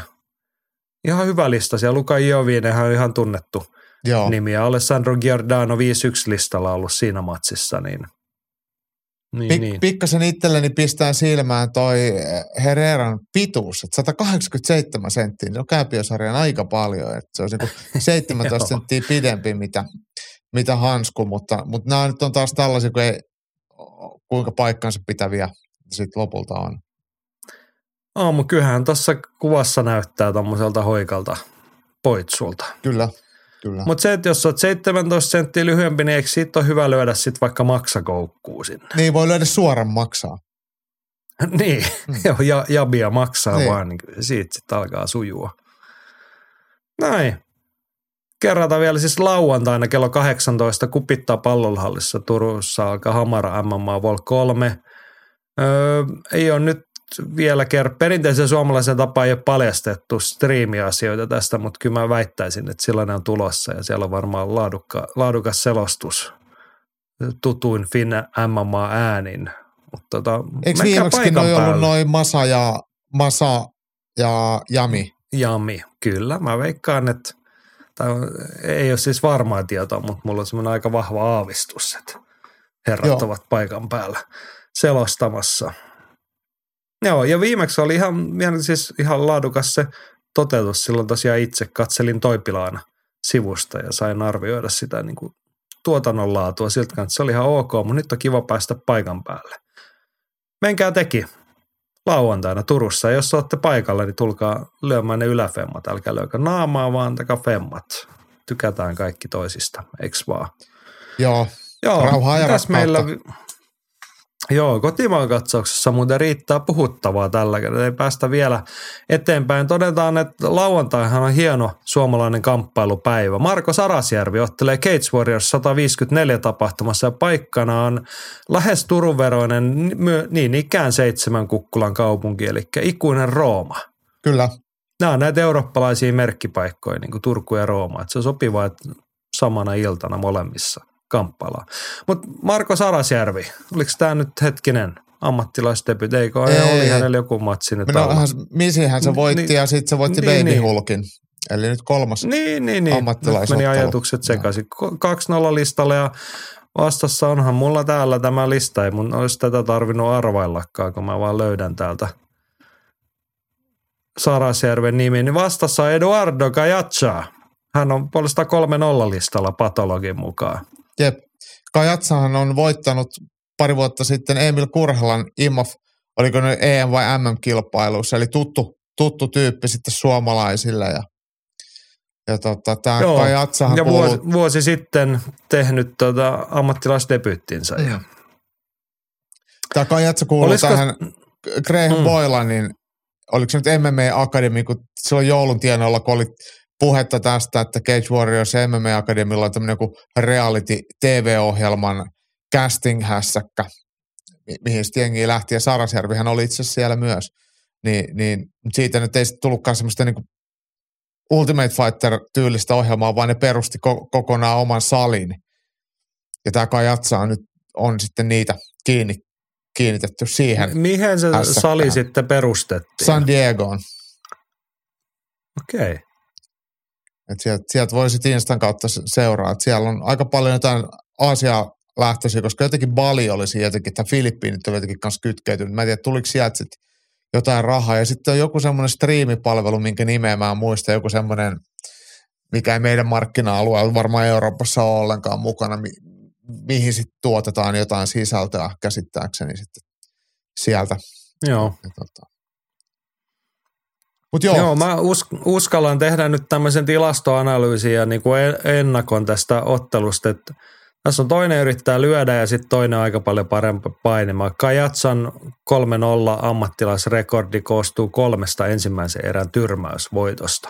kyllä. Mikä ei niin kuin ehkä sinänsä ole kiva uutinen Marko Sarasjärvelle, mutta sitten taas kun miettii Marko Sarasjärven näyttejä, jotka me tiedämme, niin hän on kyllä erittäin väkevä, voi sanoa kansainvälisen tason lukkopainija. Joo, niin on, on, on. Ja kyllä pitkä amatööritausta on ollut ihan, ihan huippuottelijoita vastaan monta, monta, monta kertaa. Eli, eli ei varmaan niin kuin ekaa kertaa ole sitten tuommoista niin lyöjää vastassa. Ja, ja toki sitten nämä tämän Kajotsan ää, ammattilaisuran ensimmäiset matsit niin on, on ollut vähän tämmöisiä vaatimattomampia vastustajia vastaan, missä on ollut tarkoitus rakennella rekordia, mutta mut hyvä ja kilpailullinen ottelu ja kun tuossa aikaisemmin sanoin, että olisin halunnut olla, olla Turussa, niin kyllä mä mietin, että mä olisin lähtenyt katsoa tätä Markon matsia Roomaa ja käynyt syömässä vähän pizzaa ja harrastaa turistitoimintaa, mutta mut nyt sekin jää, mulla on koirahoito nakki, niin sitten reissaaminen jää syrjään, mutta ei se mitään. Katon senkin telkkarista ja ylilöintistudio seuraa sekä Cage Warriorsia että sitten Hamaraa. Joo. Jes, mutta lauantaina Suomen aikaa ysiltä lähtee prelimit käyntiin UFC Fight Passihan tätä Cage Warriorsia nykyisellä näyttää ja aika hurja määrä patologissa 18 matsia, Joo, oliko se niin? Joo, Mut 18. näin kaikki, osa tulee sitten varmaan jostain Facebookista uskaltaisin. Mutta hieno ilta Italialla se vapauttaa, koska tai olisiko jopa niin kuin joka matsissa. Kyllä, täällä on 18 matsia, jokaisesta löytyy joltain Italian lippu. Tuossa kohdassa. Mutta täällähän riittää paitsi Marko Sarasjärvi, niin täällä on Ruotsin Daniel Carlson, Kyllä, ottelee paikallista. Tämä Carlson oli se ukko, joka voitti Tommi Leinosen Fight Club Rushissa kyllä, ihan tovi kyllä. sitten tossa. Sitten täältä löytyy Bud Spencer Junior, eli Bud Spencerin pojan poika Carlo Pedersoli, UFCssäkin nähty. Hän ottelee ja Mut sit täällä oli erittäin mielenkiintoinen päämatsi. No sitä ennen muuten Darren Stewart, UFC-konkari hänkin. Ja Sam Creasy ottelee paikallista Michelangelo Lupoli vastaan. Mutta pääottelussa vapaana oleva miesten kääpiösarjan titteli Cage Warriors on jaossa. Italian Dylan Hassan vastaan Irlannin Keilan Lohran. Hassan 9-0, Lohran 7-0. joo. Maukas ottelu. Todella hyvä, todella hyvä ottelupari. Laurenhan o- edustaa Team Carbonia ja asuu Liverpoolissa, eli, eli vaikka Irkku onkin, niin sitten tuolla Liverpoolissa. Ää, Darren Joo, Tillin. Dylan Hassan on kans tehnyt selvä jälkeen. Neljä Cage Warriors-matsia, neljä voittoa. Että tota. Hemmetin hyvä kyllä. paini. Siis ihan semmoista, Kyllä. mä en tiedä mi- Ja molemmat ovat siis hyvä paine. Tässä varmaan väännetään kyllä mm, kyllä. aika tiukasti. Joo. Ja tämä on semmoinen ottelupari, jolle tämä viisi kertaa vitonen varmuudella sopii on, on ihan niin kuin ok, että et sinne ei jou- jouduta sitten huonolla peruskondiksen lähteä liian pitkiin matseihin, että et kyllä toi on ihan, ihan tosi kelpo, kelpo setti. Joo, mutta siis tosiaan ysiltä Suomen aikaa alkaa prelit. Mä luulen, että jotkut matsit on jo sitä ennen. Olkaa tarkkana. Toivotaan, että Marko Sarasjärven matsi osuu tuohon, tai oletan, että se osuisi tuohon ekoihin prelimeihin.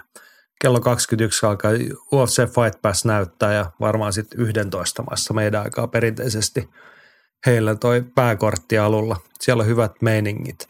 Mutta hei vielä yksi asia, tuleva kotimainen kamppailu, kun nyrkkeilyväkikin saa hurrata ja jännittää, vai saako?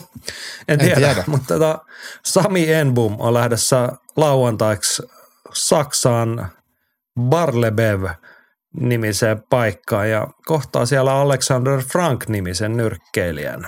Hmm. Alexander Frankin lista on 2201. Sami Joo. Enbumin lista on vähän toisenlainen. Sanotaanko näin, että Samillakin on paljon matseja, mutta että jos mä otan kymmenen viime matsia otoksen, niin siellä on yksi voitto jostain pienestä kotimailasta ja sitten on yhdeksän tyrmäystappiota. Joo.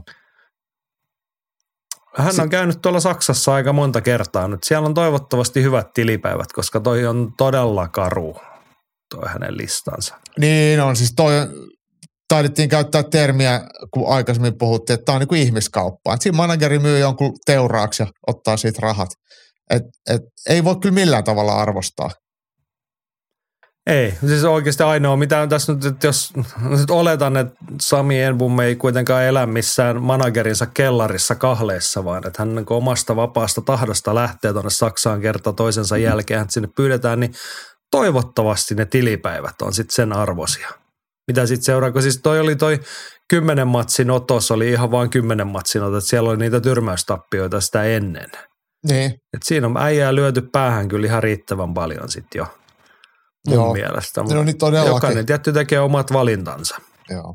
Joo, ja siis tämähän on vielä silleen, että silloin kun Enbum on it- itse otellut näitä voitokkaita otteluita Suomessa, niin hän, hän on otellut sitten jossain muualla kuin raskaassa sarjassa lähtökohtaisesti, että niin painoluokkia alempana. Ja nyt sitten hän ottelee tuolla ja painaa tuommoista 110 kiloa ja ottaa samankokoisia kössejä vastaan, niin ne lyö aika helvetin lujaa. Toivon mukaan, niin, niin tota, Enbom tekee sen saman, mitä, mitä Niklas Räsäsen, ää, oliko nyt maaliskuussa, kun oli tämä Elite Boxingin ensimmäinen kirkkonummen missä se vastustaja ekalyöntitilanteen jälkeen ka- heittäytyi kanveisiin, niin toivon mukaan Sami Enbom tekee saman, ettei sitten uhraa aivosoluja ja terveyttä enempää. Niin, en mä tiedä halu, haluanko toivoa totakaan, eihän toi hirveän kunniakkaa tai niin kuin, jotenkin mä haluaisin, että kun me aina puhutaan niistä bussikuskeista ja taksikuskeista, joku mainitsi semmoinen niin kuin pullakuski tai jotain muuta, näitä niin kuin mm, kiertolaisia ja muuta, niin jotenkin mä haluaisin, että suomalaisia ei välttämättä tarvitse siihen kategoriaan lukea. No joo, kyllä mä, Mutta eihän tässä niin kuin vaikeaa välttyä nyt muulta johtopäätökseltä kuin siltä. joo. Joo, mutta joo, toivotaan kaikkea hyvää Sami Enbom. Ja tietty ainahan se maistuisi, kun ottaisi semmoisen yllätysvoiton sieltä, mutta et en, en ole nyt laittamassa kyllä kivitaloa kiinni sen puolesta. Jännä juttu. Joo. Jes, mennäänkö eteenpäin? No mennään. Mennään, koska luvassa on aika maukas viikon taistelu. Ylilyönti ja viikon taistelu. Viikon taistelussa käännämme katseet isoon maailmaan ja Yhdysvaltain itärannikolle. Siellä otellaan Newarkissa, eli New Jerseyssä tälleen suomalaisittain tutummin UFC 288. Siellä Toni Sopranon maisemissa. Siellä on ihan tämmöinen ok päämatsi. Miesten kääpiösarja titteliottelu. Aljamain Sterling vastaa Henry Cejudo. Mm. Joo. Otetaan, lähdetään parilla ylilöintiperheen kommentilla, eli Sammy Brown totesi meidän Facebookissa, että todella hienoa nähdä Triple C jälleen matsaamassa. Hyvä kortti muutenkin. No onhan se hyvä kortti. Palataan siihen hetken päästä. Puhutaan tämä yksi matsi alta pois. Järvisen Mikko kommentoi, että Sehudu palaa suoraan tittelimatsiin. Toivottavasti saa nyt hyvän tilin. Ymmärtääkseni, vaikka eläkkeellä on ollutkin, niin aktiivisesti on jumppaillut. Toivottavasti monipuolisempana ottelijana, ehkä hivenen Sterlingiä vähemmän ärsyttävänä ottelijana ottaisi vyön haltuun. Painietua ei nyt ainakaan pitäisi Sterlingillä olla. No Jaakko Dalpakka, kaivetaanpa meidän kuuluisa innostusmittari esiin ykkösestä kymppiin, kun nämä molemmat sun suosikkipersoonia ja ottelija, niin paljonko innostaa tämmöinen matsi?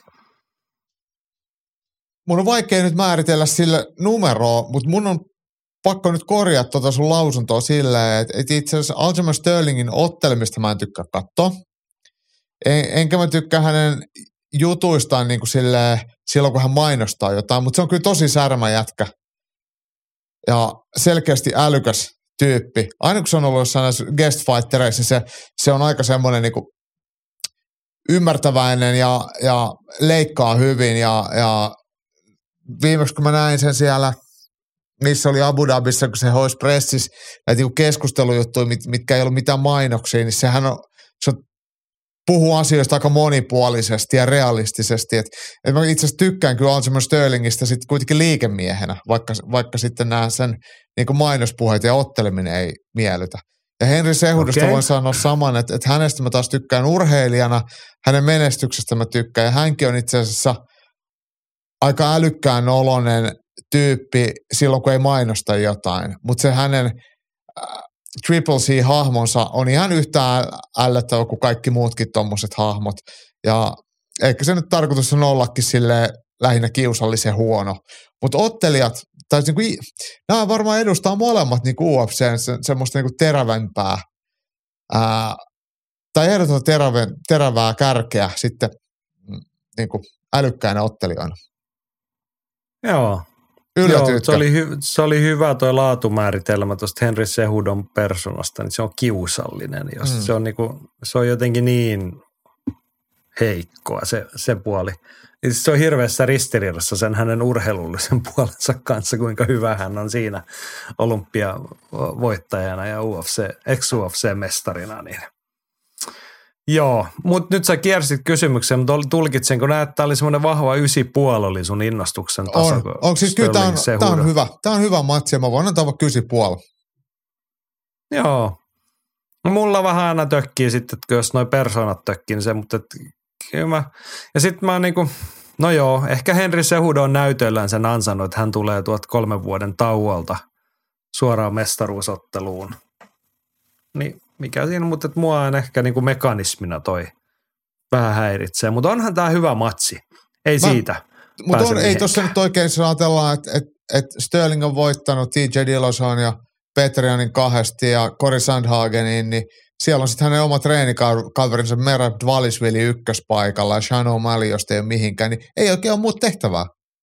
Tämä on ihan niin kuin, niin. tämä oikeastaan kertoo siitä, että nuo muut haastajat on, on, on tähän kohtaan vä, liian huonoja. No ehkä mä olisin tässä kohtaa sanonut, että Henry Sehude ja Sean O'Malley olisi voinut otella tässä semmoisen karsintamatsi ensin. Niin, mutta Siinä ehkä parempi, että on semmoinen Sterlingkin pääsee ottaa, joutuu ottelemaan, hän aika harvakseltaan otellut, niin sit ehkä tässä mennään no kuitenkin se mestari totta. edellä. Joo. Hei, mutta otetaan, otetaan kiinni Sehudoon ensin. Kuten mainittu, olympiavoittoa painissa vuosia vuosia sitten vapaattelu-uralle ja UFC-mestariksi ja siitä eläkkeelle jotenkin ei se yllättänyt siinä kohtaa. Hänellä oli kamppailu- ja urheiluvuosia aika paljon alla. Reilu kolmekymppisenä mestarina vetäytyi kehistä pois. Mutta nyt sitten kolme vuotta myöhemmin. Tämä on sen niin kuin, jo aika kauan aikaa sitten ollut selvää, että hän palaa ja mieli muuttunut. Hän halusi vaan ilmeisesti ottaa breikin. Mutta nyt 36-vuotiaan mm. takaisin. Millainen painoarvo me annetaan tällä kolmen vuoden eläketauolle. Kyllä se tietenkin pitää jotain painoarvoa antaa ja jotain kysymysmerkkejä laittaa ilmaan, että, että mikä 36-vuotiaan perheenisän iskukyky on. Mutta samaan aikaan meidän pitää tiedostaa ja, tai, tai tunnustaa ne tosiasiat, että hän on erittäin aktiivinen harjoittelija – ollut mukana vapaatteluskenessä koko aika urheilijana ja valmentajana ja, ja hän ei ole harjoitellut mikään Hessujen kanssa. Että siellä ää, Dimitrius Johnson on jatkuvasti hänen kanssaan reenaamassa. Kovempia reenikavereita ei voi löytää.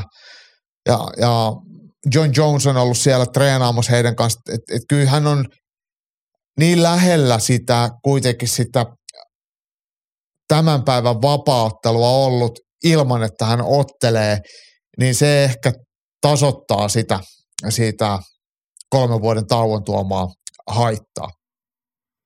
Niin, siis jos ottaa sen kuuluisan tilastollisen tosiaan, että hän alkaa niin kuin iän puolesta olla siinä sektorissa, jolloin se kokemus ei enää ole etu, vaan se kääntyy haitaksi 36-vuotiaalle, siis ihan tilastoja katsomalla – Mm. Ja hän on siinä vaarasektorissa ja Sterling on siis muutama vuoden nuorempi, kaksi vai kolme vuotta, en muista.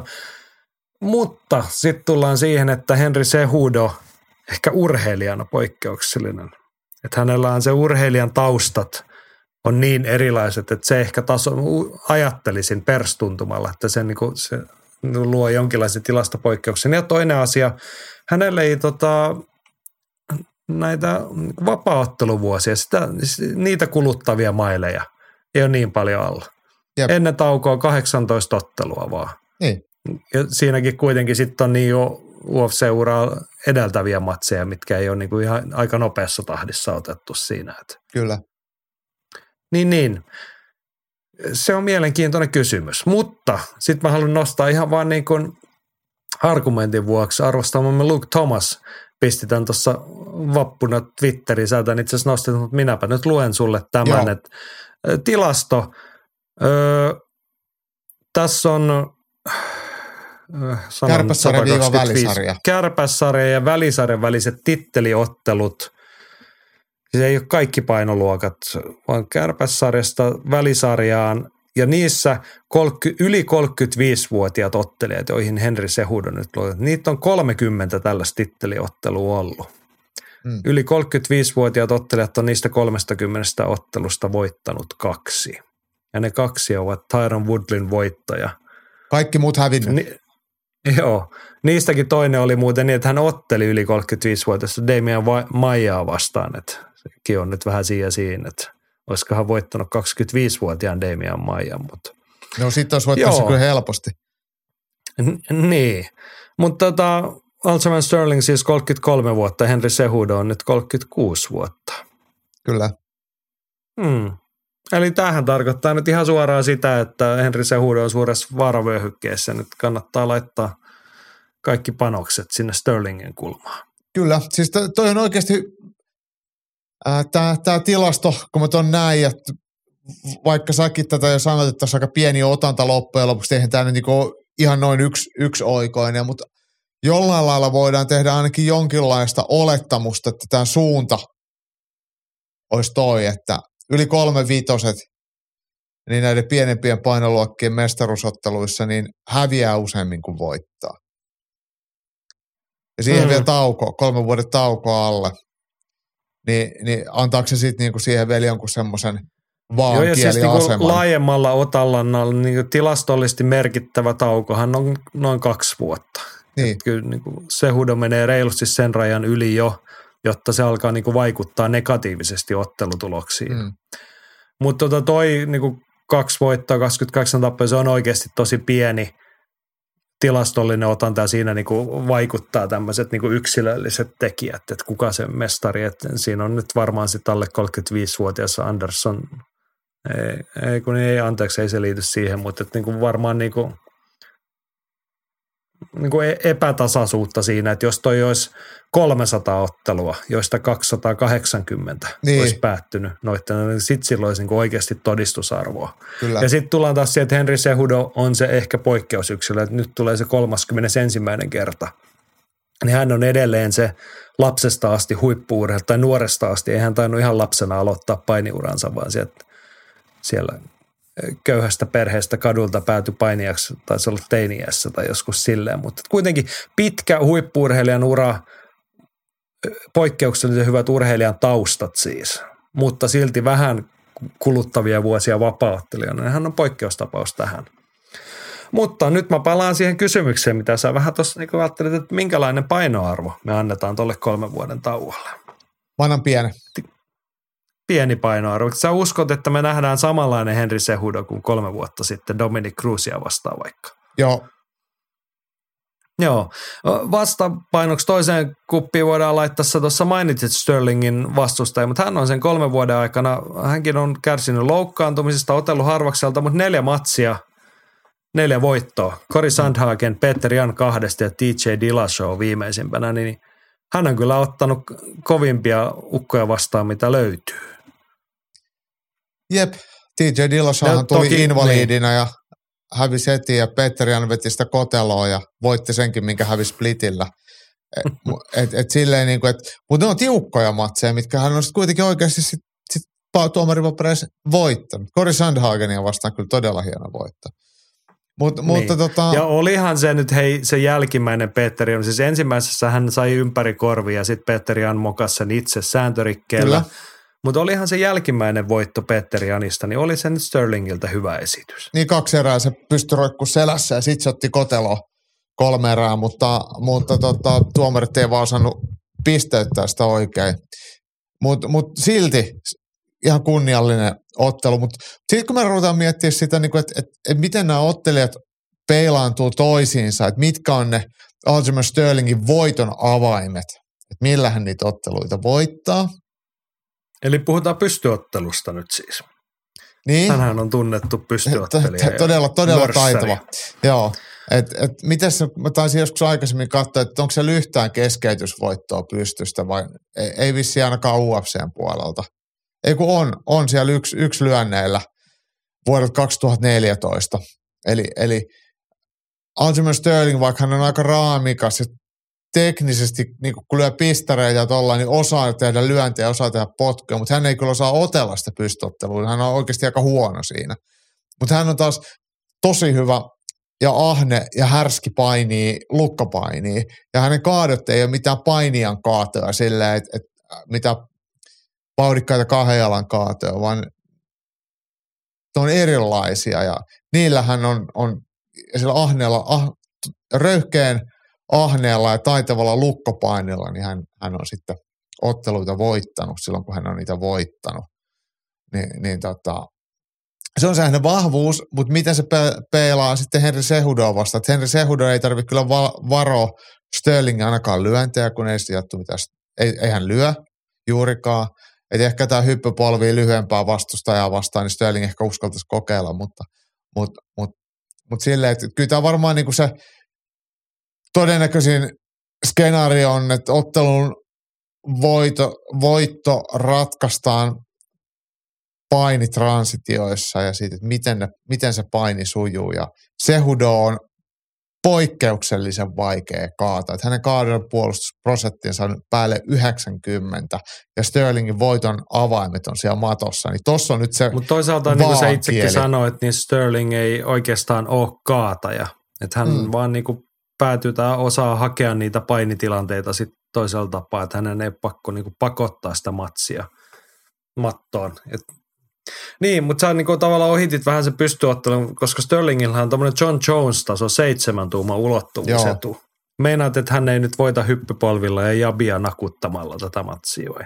Jonkun toisen ottelijan tilanteessa, niin mä sanoisin kyllä, että, että, että se on semmoinen ihan selkeä tapa voittaa. Koska se, miksi kysyn tätä, on se, että Henry Sehudhan ottaa aika mieltä, ainakin ennen kolme vuotta sitten, hän aika mielellään otti mm.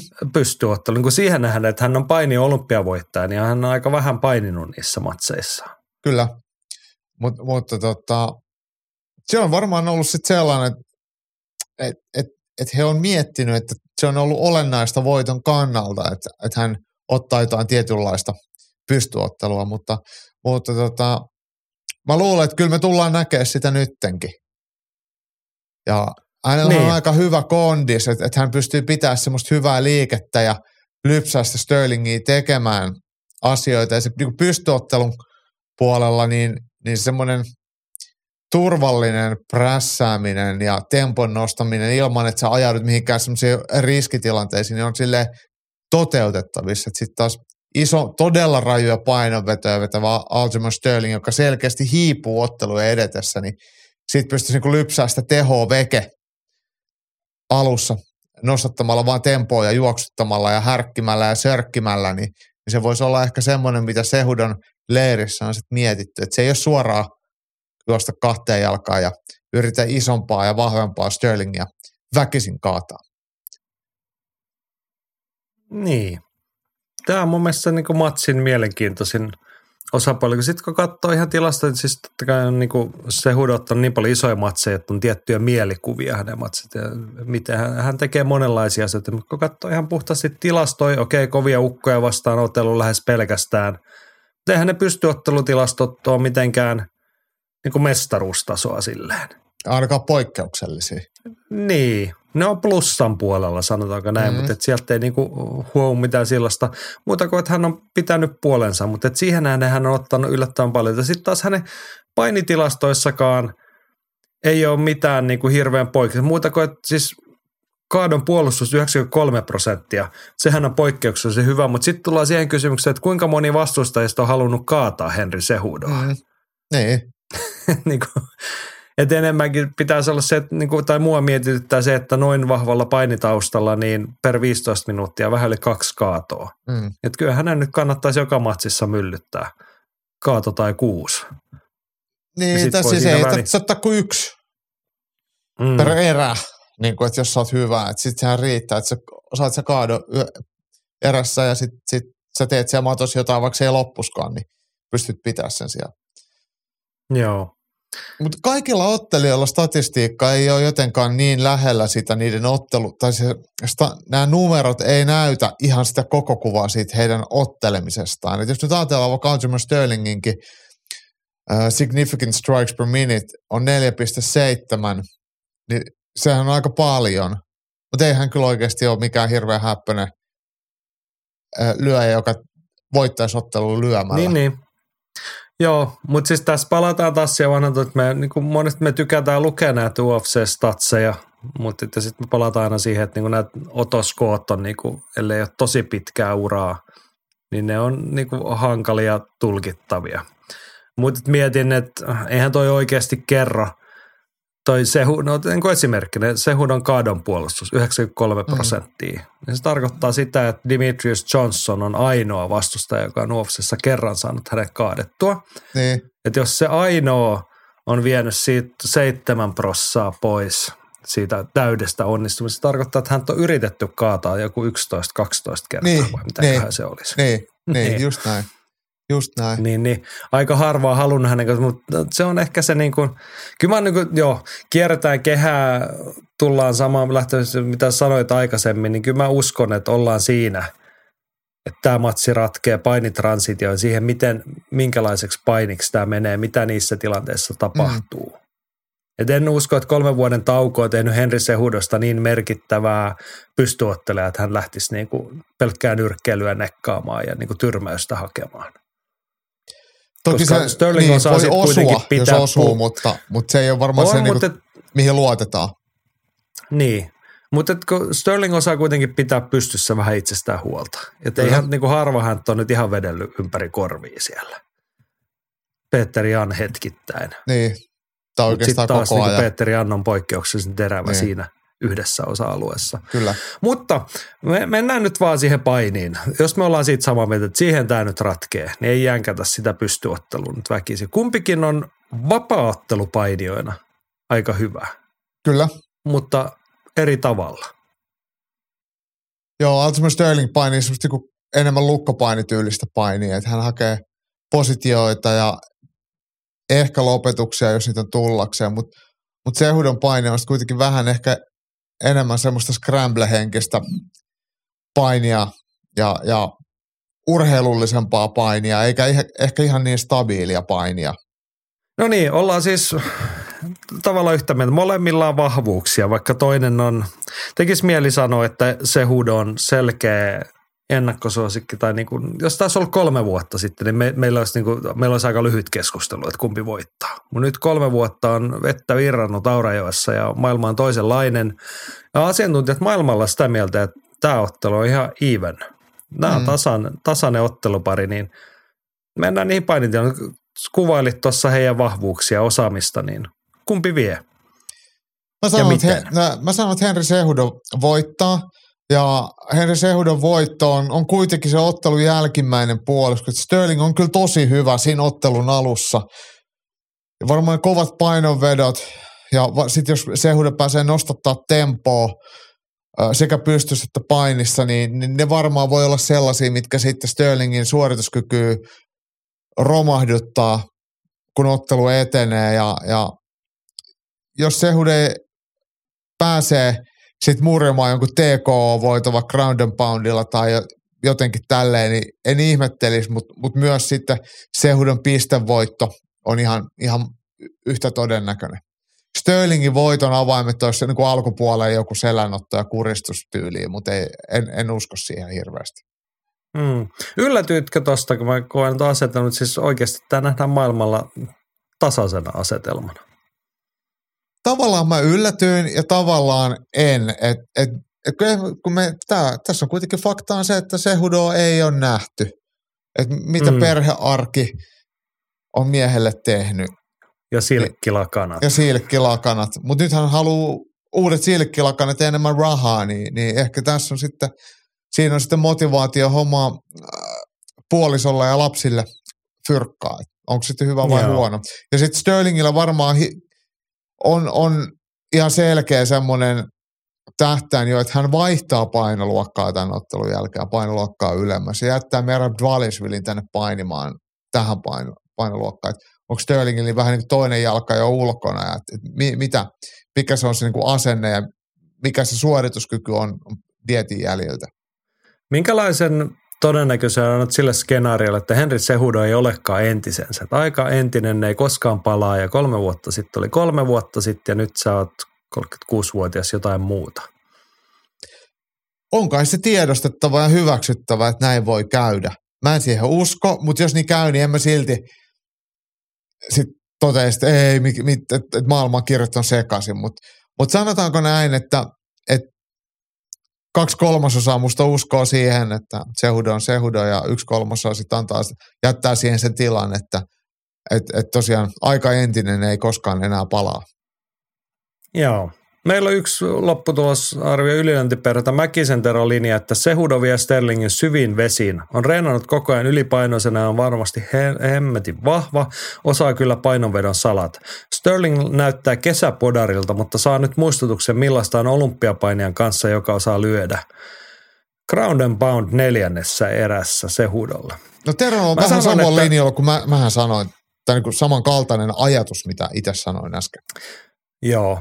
No vaikka tässä on kaikenlaista puhuttiin, niin mä, mä en pysty ihan täysin sivuuttamaan sitä, että kolme vuotta on ton ikäinen ukko pitänyt eläketaukoa, niin mä sanon, että se hudon ominaisuudet ja pohjat riittää voittoon, mutta kyllä tässä pisteelle saatetaan Mm. mm. mennä.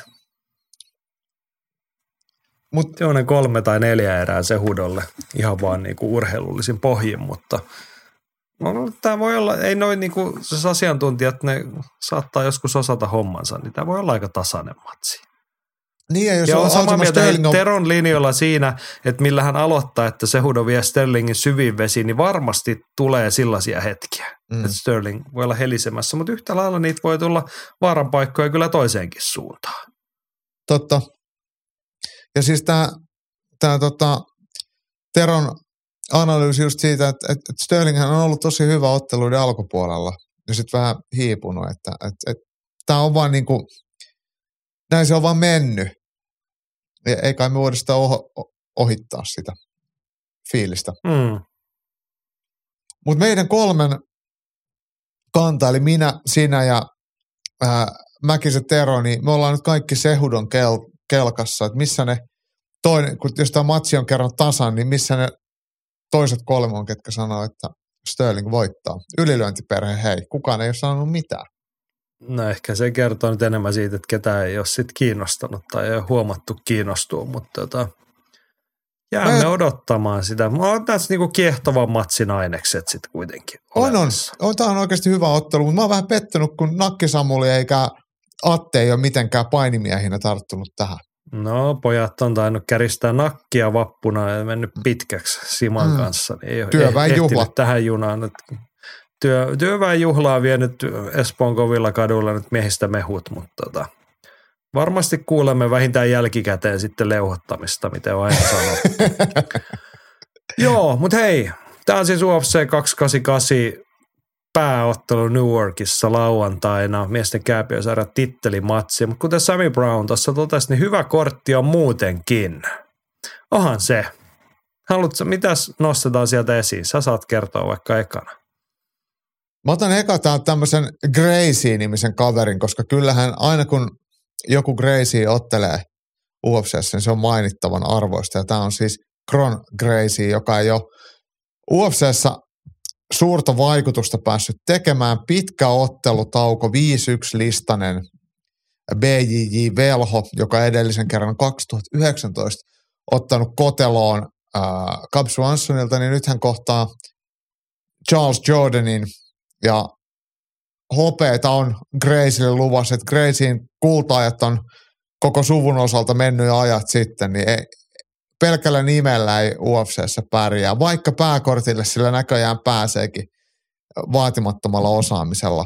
Niin, kai, kai se nyt on näin, että tota, mä arvasin, tästä oli pakko tuossa googletella sun puhuessa, mikä se olikaan se tappiota. Se oli Hickson Crazy, kun voitti satoja otteluita oman todistuksensa mukaan, mutta Joo. häntähän ei koskaan nähty tällä Joo. tasolla. Mutta tota, Siis kyllä mä oon kuullut Mi- monia tällaisia, iso juttu- katulistat on satanolla. Juu, mutta se oli 400, niitä ei ole monta. Joo. Joo, Hickson Crazy oli kova ja Hoist Crazy oli joskus kova. Mieti kuinka kova juttu, että joskus sattuu vielä tulemaan Crazy suvun edustaja, joka on jotain muuta kuin pelkkää jujutsun pyörimistä ja se olisi oikeasti hyvä. Mm. Niin on, Mm. onhan siinä niinku aika ison storin ainekset Mutta eikö tuossa päde se sun silkkilakanat, että, että Crazyt on kuitenkin sukuna pystynyt rahastamaan tällä ihan ansaitusti tällä BJ-skenellä ja UFC-maineella, niin, niin ei sieltä sitten enää tule kunnon kilpailijoita. Niin. Ne Paitsi jos pyörittää siellä joku suvu- IBJF ja tekee Niin. miljo- miljoonia ja miljoonia jos per siellä vuosi. on joku suvun musta lammas, mikä elää siellä jossain vähän laitakaupungilla, Rio de Janeirossa, tota noin. En tiedä. Mutta on mulla hei Mikä toinenkin olisi- tarppi. Kyllä mä haluaisin Sä- nähdä tämän, mutta puhutaan tästä matsista vielä. Uskot Okei. siis, että Charles Jordan lyö naaman kipeäksi? Lyö, Hän on lyö. kuitenkin tappiollinen UFC-ottelija. Niin on. Sitten tässä on yritetty saada Graceille nyt joku sellainen äh, ottelija, kenet se voisi voittaa, mutta mut, ei, ei se niinku voisi ja voisi, niin tämä on tällaista, että kyllä se Gracie on, siitä on niinku neljä vuotta, kun hän on otellut, niin, niin ei se, ei vaan Niin, riitä. Jordan on kuitenkin ottanut aika hyviä ukkoja vastaan. Shane Burgos ottelu oli tosi hyvä, vaikka häviskin sen. No, ja hän on Duho Join voittanut Mm. joskus ja no, toppuria matsi, mutta Lando vannattaakin vasta aika niinku, tuommoinen reipashenkinen matsi. Ja nyt viimeksi tietty syksyllä sitten vaikka kun kaksi tappia oli, niin Shade Burgos ja Net hänellä Woodia vastaan, niin kaksi aika kovaa ukkoa Jep. tuohon painoluokkaan. Jep.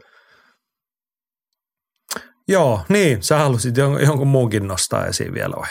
No toi äsken otteluhan ei ollut niinku urheilulliselta arvoltaan merkittävä, mutta seuraava sitten on, että siellä Ingusian, eli Venäjän Movsar Evloev kohtaa Bryce Mitchellin, joka piti jo aikaisemmin olla, kun me Evloev loukkaantui ja silloin toppuria tuli sitten Evloevin varamieheksi, leipo sitten Mitchelli kunnolla koteloa ja nyt se sama toistuu vähän eri lailla, että Movsar Ev- Evloev painii Tagnastin sinne jonnekin sijajätöksiä pyörimään ja tämä Bryce Mitchellin osaamattomuus tulee vaan entistä enemmän näkyville. Ei auta, Arvelen, että- kamoshortsit. Niin, arve, just olin kysymässä, että niistä ei ole siis nyt apua. Ei. Joo, mutta siis onko sun analyysi on nyt se, että siis Bryce Mitchellin voittamattomuuden aura on särkynyt, koska hän kärsi uransa ensimmäisen tappio Ilja Toppurialla Mm, tuossa joulukuussa. Niin. todennäköisesti näin. Ja, ja, se oli vielä sellainen, että se oli ihan niin yhteen maaliin kuin vaan voi olla, että, että tota, E- Evlo voi vetää hirveällä tempolla tota painia ja jaks, jaksaa painia, niin, niin kyllä se, kyllä se, se suomeksi sanottuna riittää. niin, se on ehkä se todennäköinen skenaario. On toi niinku tylyä, että kun toi Bryce Mitchellin 15-1 lista, se on niinku rakennettu ihan järkevästi hyviä matseja. Ennen sitten tuffi voitto, siitä oteltu, annettu semmoiset mukavat sisääntulot. Sitten on voitot Charles Rosa, Andre Fili, Edson Barbosa. Niin Se oli hyvä aika hyvä. eteneminen. On, mutta niinku siis hyviä otteita, mm-hmm. hyvä eteneminen niin otteluiden tasossa ja sitten tota, sit tuli Ilja Toppuri ja pisti tiiliseinän naama eteen, Niin. juokse siihen. Kaikilla osa-alueilla niin kuin ihan turpaa. Ja sitten kun ollaan tultu tolle tasolle, niin ei sieltä nyt enää peruuteta. Price Mitchellillä on tietty status, niin nyt se on sitten Movsar Evlojev. Mm, Niin. Niin. Siinä voi Arkansasin pojalla sitten tota, tulla vähän äitiä ikävä. joo, sirppi ja vasara mutta siis hy- hyvä matsi, hyvä matsi. Ei On, tämä on. mikään läpihuutojuttu ole kyllä Evlojeville. Et ei hän ole kuitenkaan sellainen, että hän niin kuin, ihan mennen tullen kaikkia maailman ukkoja dominoi siellä. Ei, ja siis tässä on semmoinen yhdistävä tekijä, että kumpikaan näistä ottelijoista niin ei ole mikään lopettaja. Kummallakaan ei ole tyrmäysvoimaa ja, ja sitten molemmat on, on, no yksi twisterihän tuolla on tuolla Tagnastilla, mutta mut ei nämä ole mitään niinku subittajikaan, että et varmaan nähdään aika vauhikasta painia. Niin mä just katsoin, että onko se Evlojev, ei hän on kaikki UFC-voittonsa ottanut pisteillä. Mm. Mm. Ja hänellä on myös, no hänellä ei ole mitään niinku statuspaineita ja hän ei ole suuresti rakennettu, mutta hän niinku mitään ihan älyttömän isoja nimiä. Täältä niinku suomalaisittain tuttu Mike Grundy voitettu, sitten on Nick Lentzia vastaan splitti voitto Hakem Davodu, Mm. Dan Ige viimeksi. Mm. Mm. Tota, no tavallaan niinku Bryce Mitchell on hänellekin niinku nimenä. No se on tuommoista Igeen jatkoa tohon, että tämmöinen pitäisi hoidella ihan mennen tulle, jos haluaa sitten olla jotain muuta jatkossa. Jep, just Joo. näin. Mutta kiinnostava matsi. Ja onhan toi hei illan toinen pääottelu. Toi taisi olla, no toi on pääkortin toinen matsi. No Kron Crazy avaa ja sitten toi Evlaev. Mä otan toisen pääottelun miesten välisarja Belal Muhammad vastaan Gilbert Burns. Onhan siinä nyt aika maukas matsi. Ja annetaan itse asiassa Henry oli tätä kommentoinut, että Gilbert Burnsilla kolmas co-main event matsi viiteen kuukauteen. Pakko arvostaa. Vastus on kovin tähän mennessä näissä matseissa, mutta vahva luotto, että napsii pistevoiton. Joo, ehkä se, että Gilbert Burns on nyt kuukausi edellisen matsin jälkeen taas kehissä, niin kertoo enemmän siitä viime matsista, kun hän veteli Jorge Masvidalin eläkkeelle ja läpsi korville, että tota, nyt pystyy ihan hyvin jatkamaan talkoita sitten saman tien. Tämähän on siis revitty tämmöinen varamatsi, kun Oliveran ottelu jäi.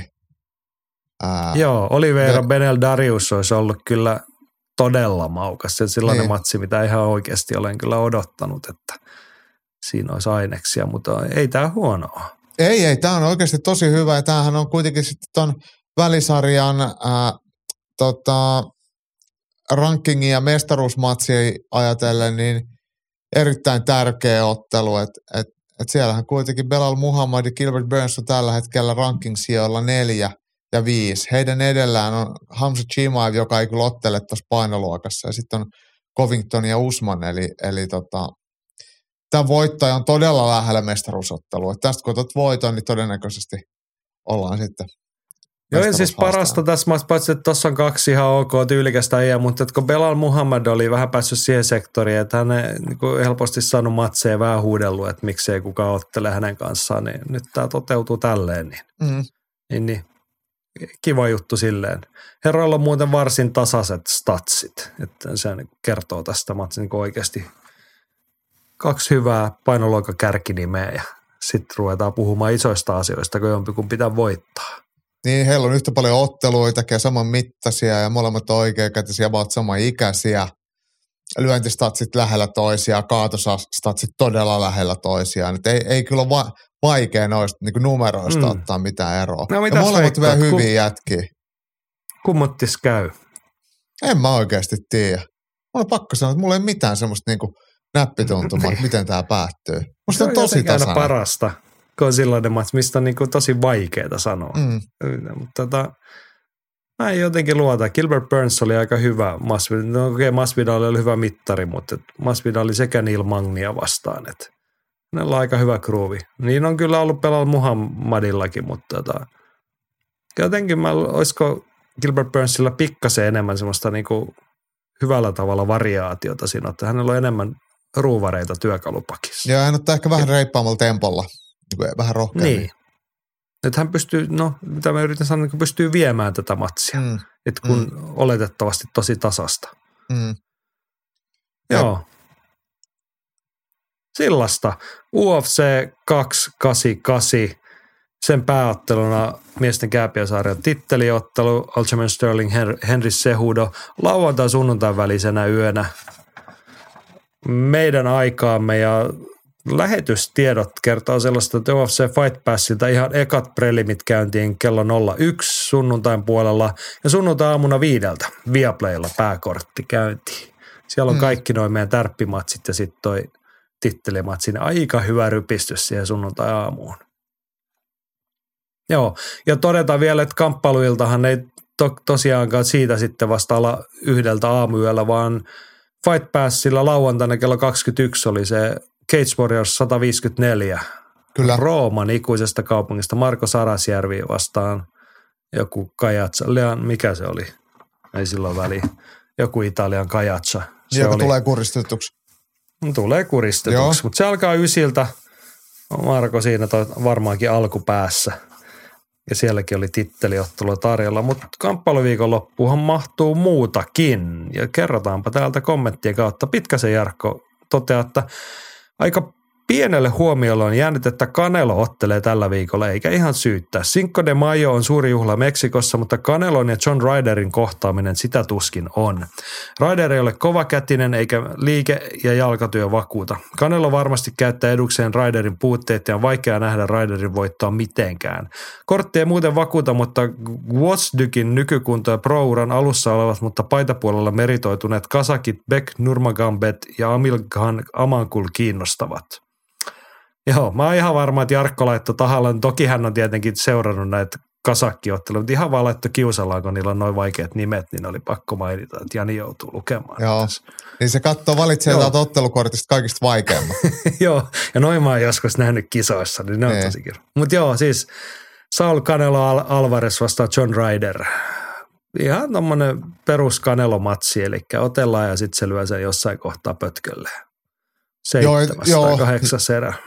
Joo, että John Ryder varmaan itsekin tietää, että hän ei, tai lähtee niin räikeänä altavastajana, että, että, että joko hän tyytyy siihen, että hän häviää, että, että ei edes yritä kunnolla, että huolehtii vaan, että ei satu itteensä tai ottaa alkuun jonkun rutistuksen ja tsemppaa ja repii jonkun raivon siihen alkuun, mutta ei hän ole mikään kova tyrmääjä, niin ei, ei, ei sekään oikein kuulosta todennäköiseltä. Tämä, vaikea niin. odottaa tätä ottelut mitenkään niin semmoista jännitysnäytelmää tai thrilleriä. Niin, mä että onko tässä nyt niinku price fighting ja perussonkauva Cinco de Mayo, niin kuten Jarkko tota, niin kuin mehikolaisen kansan osan parissa todella iso juhla siellä päin maailmaa, niin sit saadaan siihen lyödä evät tiskiä ja sukukoolle ja sitten katsotaan, kun Kanelo pieksee jonkun viattoman vastaantulija siinä. Niin, niin. Siinä on juhla kohdallaan. Ja sitten jotain isompaa ottelua kohti. Niin, mutta näin tämä nyt menee. Joo. Ja sitten se homma menee niin, että lauantai sunnuntai välisenä yönä kahdelta. The Zone näyttää tämän otteluiltaman pääkortin kello 02, eli siinä ennen UFC-pääkorttia tollasta tarjolla. Joo, eikä siinä vielä kaikki. Sarjola huomauttaa, että Super Sage Northcutt palaa Onein häkkiin. Sage lähti UFCstä kolmen matsin voittoputkessa ja Onein debyttivastusta oli entinen It's Showtimein mestari Cosmo Alexander. Kun vastakkain oli keskitason pistekarateka ja huipputason tainyrkkelä, ei ole suuri ihme, että Sage lähti ensimmäisellä lyönnillä tajuttomaksi ja neljän vuoden ottelutauolle. Joo, ja naama korkea... vielä. Joo. Kuinka korkealle uskotte nyt 27-vuotiaan Super Sagein yltävän vielä urallaan? Ja Väisäsen Antti siihen kommentoi, että tämä kyllä kiinnostaa. Lienee rupeavat suojelemaan mallipoika sijoitustaan, eivätkä anna Kosmon kaltaisten hakattavaksi. Aika päreksihän Seitsillä meni viimeksi naamaluut. Joo, taisi mennä useampaa osaa. Neljä vuotta huilatu, mutta ukko on silti vaan 27-vuotias. Sage Northcutt. Hän oli todella nuorena UFCssä ja sehän meni ihan kivasti hetken aikaa ja sitten se ei mennyt ihan niin kivasti ja sitten hän lähti tonne. Joo. No, ihan hyvä kysymys Andiltä, että mihin toi nyt sitten menisi toi Nordkatin ura tosta vielä. Nyt on vastassa Ahmed Mustaba 10-2 listalla. Ai se itse Nordkatin ura, niin missä menee ainakin Hollywoodiin tai mainoksiin tai johonkin. Niin. Tai miksei se menisi siis musta se menee tonne One Championshipiin. Niin. Kyllähän siellä varmaan niin pystyy olemaan. Hän voittaa tämmöisiä ukkoja sitten hetken päästä hän on siellä titteliottelussa ja siellä ei ehkä Cosmo Alexander vastassa toista kertaa, mutta tota. Niin, siellä on joku kovempi. No onko siellä nyt kauheasti kovempia nimiä sitten? Paha sanoa, niin. niin. Mutta joo. joo, ei, se mun omat odotukset Sage Northcuttiin, niin se on täysin, täysin, täysin merkityksetön. Ihan sama tekee, mitä tekee. Ei, ei se niinku kamppailumaailma ei, ei varmaan, tai pärjää ihan ilman häntäkin, mutta kun hän on mukana, niin ei hänestä myöskään mitään haittaa ole. hän käyttäytyy itse aika asiallisesti ja on ihan tuommoinen niin suoraselkäinen ja positiivinen. Et, et. Hän on ainoa UFC-ottelija, joka on koskaan puhutellut meikäläistä Sir-tittelillä jonkun kysymyksen, jossa Scrumissa hänelle esitin. Niin. niin tähän puhutteli kaikkia muitakin sir-etunimeä, kaikkia miespuolisia ainakin, mutta... Aika ennä, siis tommonen niin vanhollinen, kun olettaa, että kaikki, kaikki tota, kaljut ja parrakkaat olisi miehiä. niin. No, mutta se oli toinen maailma-aika silloin niin, niin, viime niin, vuosikymmenellä. niin. Joo, mutta hei, tosiaan paluumatsi, One Fight Night, ja tämähän on nyt One Championshipin Amerikan vallatussa Broomfieldissa, Coloradossa, First Bank Centerissä. Ja tarkoittaa sitä, että tämä näkyy sikäläisellä Amazon Primella. Joo. Sä sitä, sulla oli Amazon Primein, Primein tilaus, mutta sieltä ei nyt ainakaan meillä ole sellaista Ei, tarjolla. ei näkynyt, joo. Ja tämähän on siis eka kerta, kun nämä on mun mielestä niin kuin Jenkeissä ihan fyysisesti. Et kyllähän näitä on näkynyt nyt muutaman kerran tuo Primella, mutta ne on nää nauhoitettu tai lähetetty Singaporesta. Et nyt ollaan menty ihan paikan päälle. Joo. Onein lähetyksiä näkee hänen oman ottelujulisten mainoksen mukaan myös YouTubessa ja Facebookissa. Jos kiinnostaa, niin katsokaa, onko siellä jotain sellaista vaihtoehtoa, että nämä saisi niin näillä geolokaatioilla katteltua jollain keinolla laillisesti vai joutuuko kepposiin turvallisuuteen. Tämähän on oikein hyvä Onein ottelukortti, eikä pelkästään Sage Northcutin paluun. Täällä on muun muassa Ruotsin Ruotsin Sebastian Kadestam ottelee KSB Konkaria tähti Roberto Soldicia vastaan.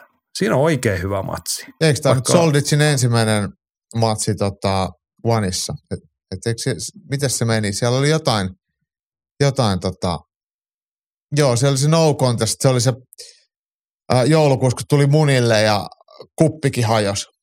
Loppu heti, heti niin kuin ekassa erässä Joo. se ottelu, mutta joo, nyt päästään sitten ihan ottelemaankin. Kyllä, kyllä. Mutta täällä on kaikenlaista ja päämatsina Dimitrius Johnson vasta Adriano Moraes.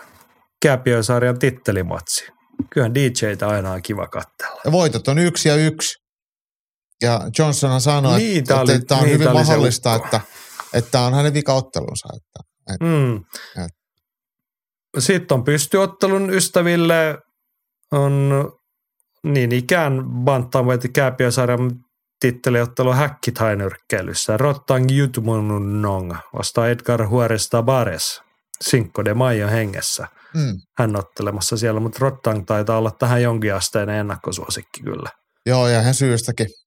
Mutta huomasitte muuten sitä, että, että Reese McLaren ottelee täällä, eli mies, joka on, on vastuussa Aleksi Toivosen uran loppumisesta. Tai siis ei, vastuussa siitä, vaan hänen Aleksi Toivosen viimeinen vapaattelu vastustaja.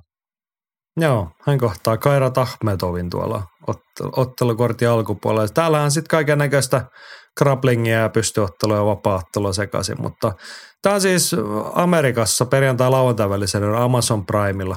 Varmaan joku jollain keinolla löytää sen nähtäväksi, jos haluaa. Itse en osaa sitä keinoa, enkä halua nyt semmoista miettiä, että mistä se löytyy. Mutta aika maukas kamppailuviikolla Kyllä. luvassa. Kyllä. On siis Turussa, Suomessa Hamara, Vol 3 lauantaina kello 18. Tulkaa paikalle. Tättikää striimi lähempänä lauantai-iltana ysiltä alkaa Cage Warriors Roomasta. Siellä Marko Sarasjärvi. Sitten on UFCtä lau- sunnuntai-aamuna viideltä UFC 288 pääkortti Viaplaylla. Näin. Ja sitten meillä on tässä tarjolla vielä postio sieltä Kamppailukansan radiota. Ylilyönti podcast. Kamppailu kansan radio.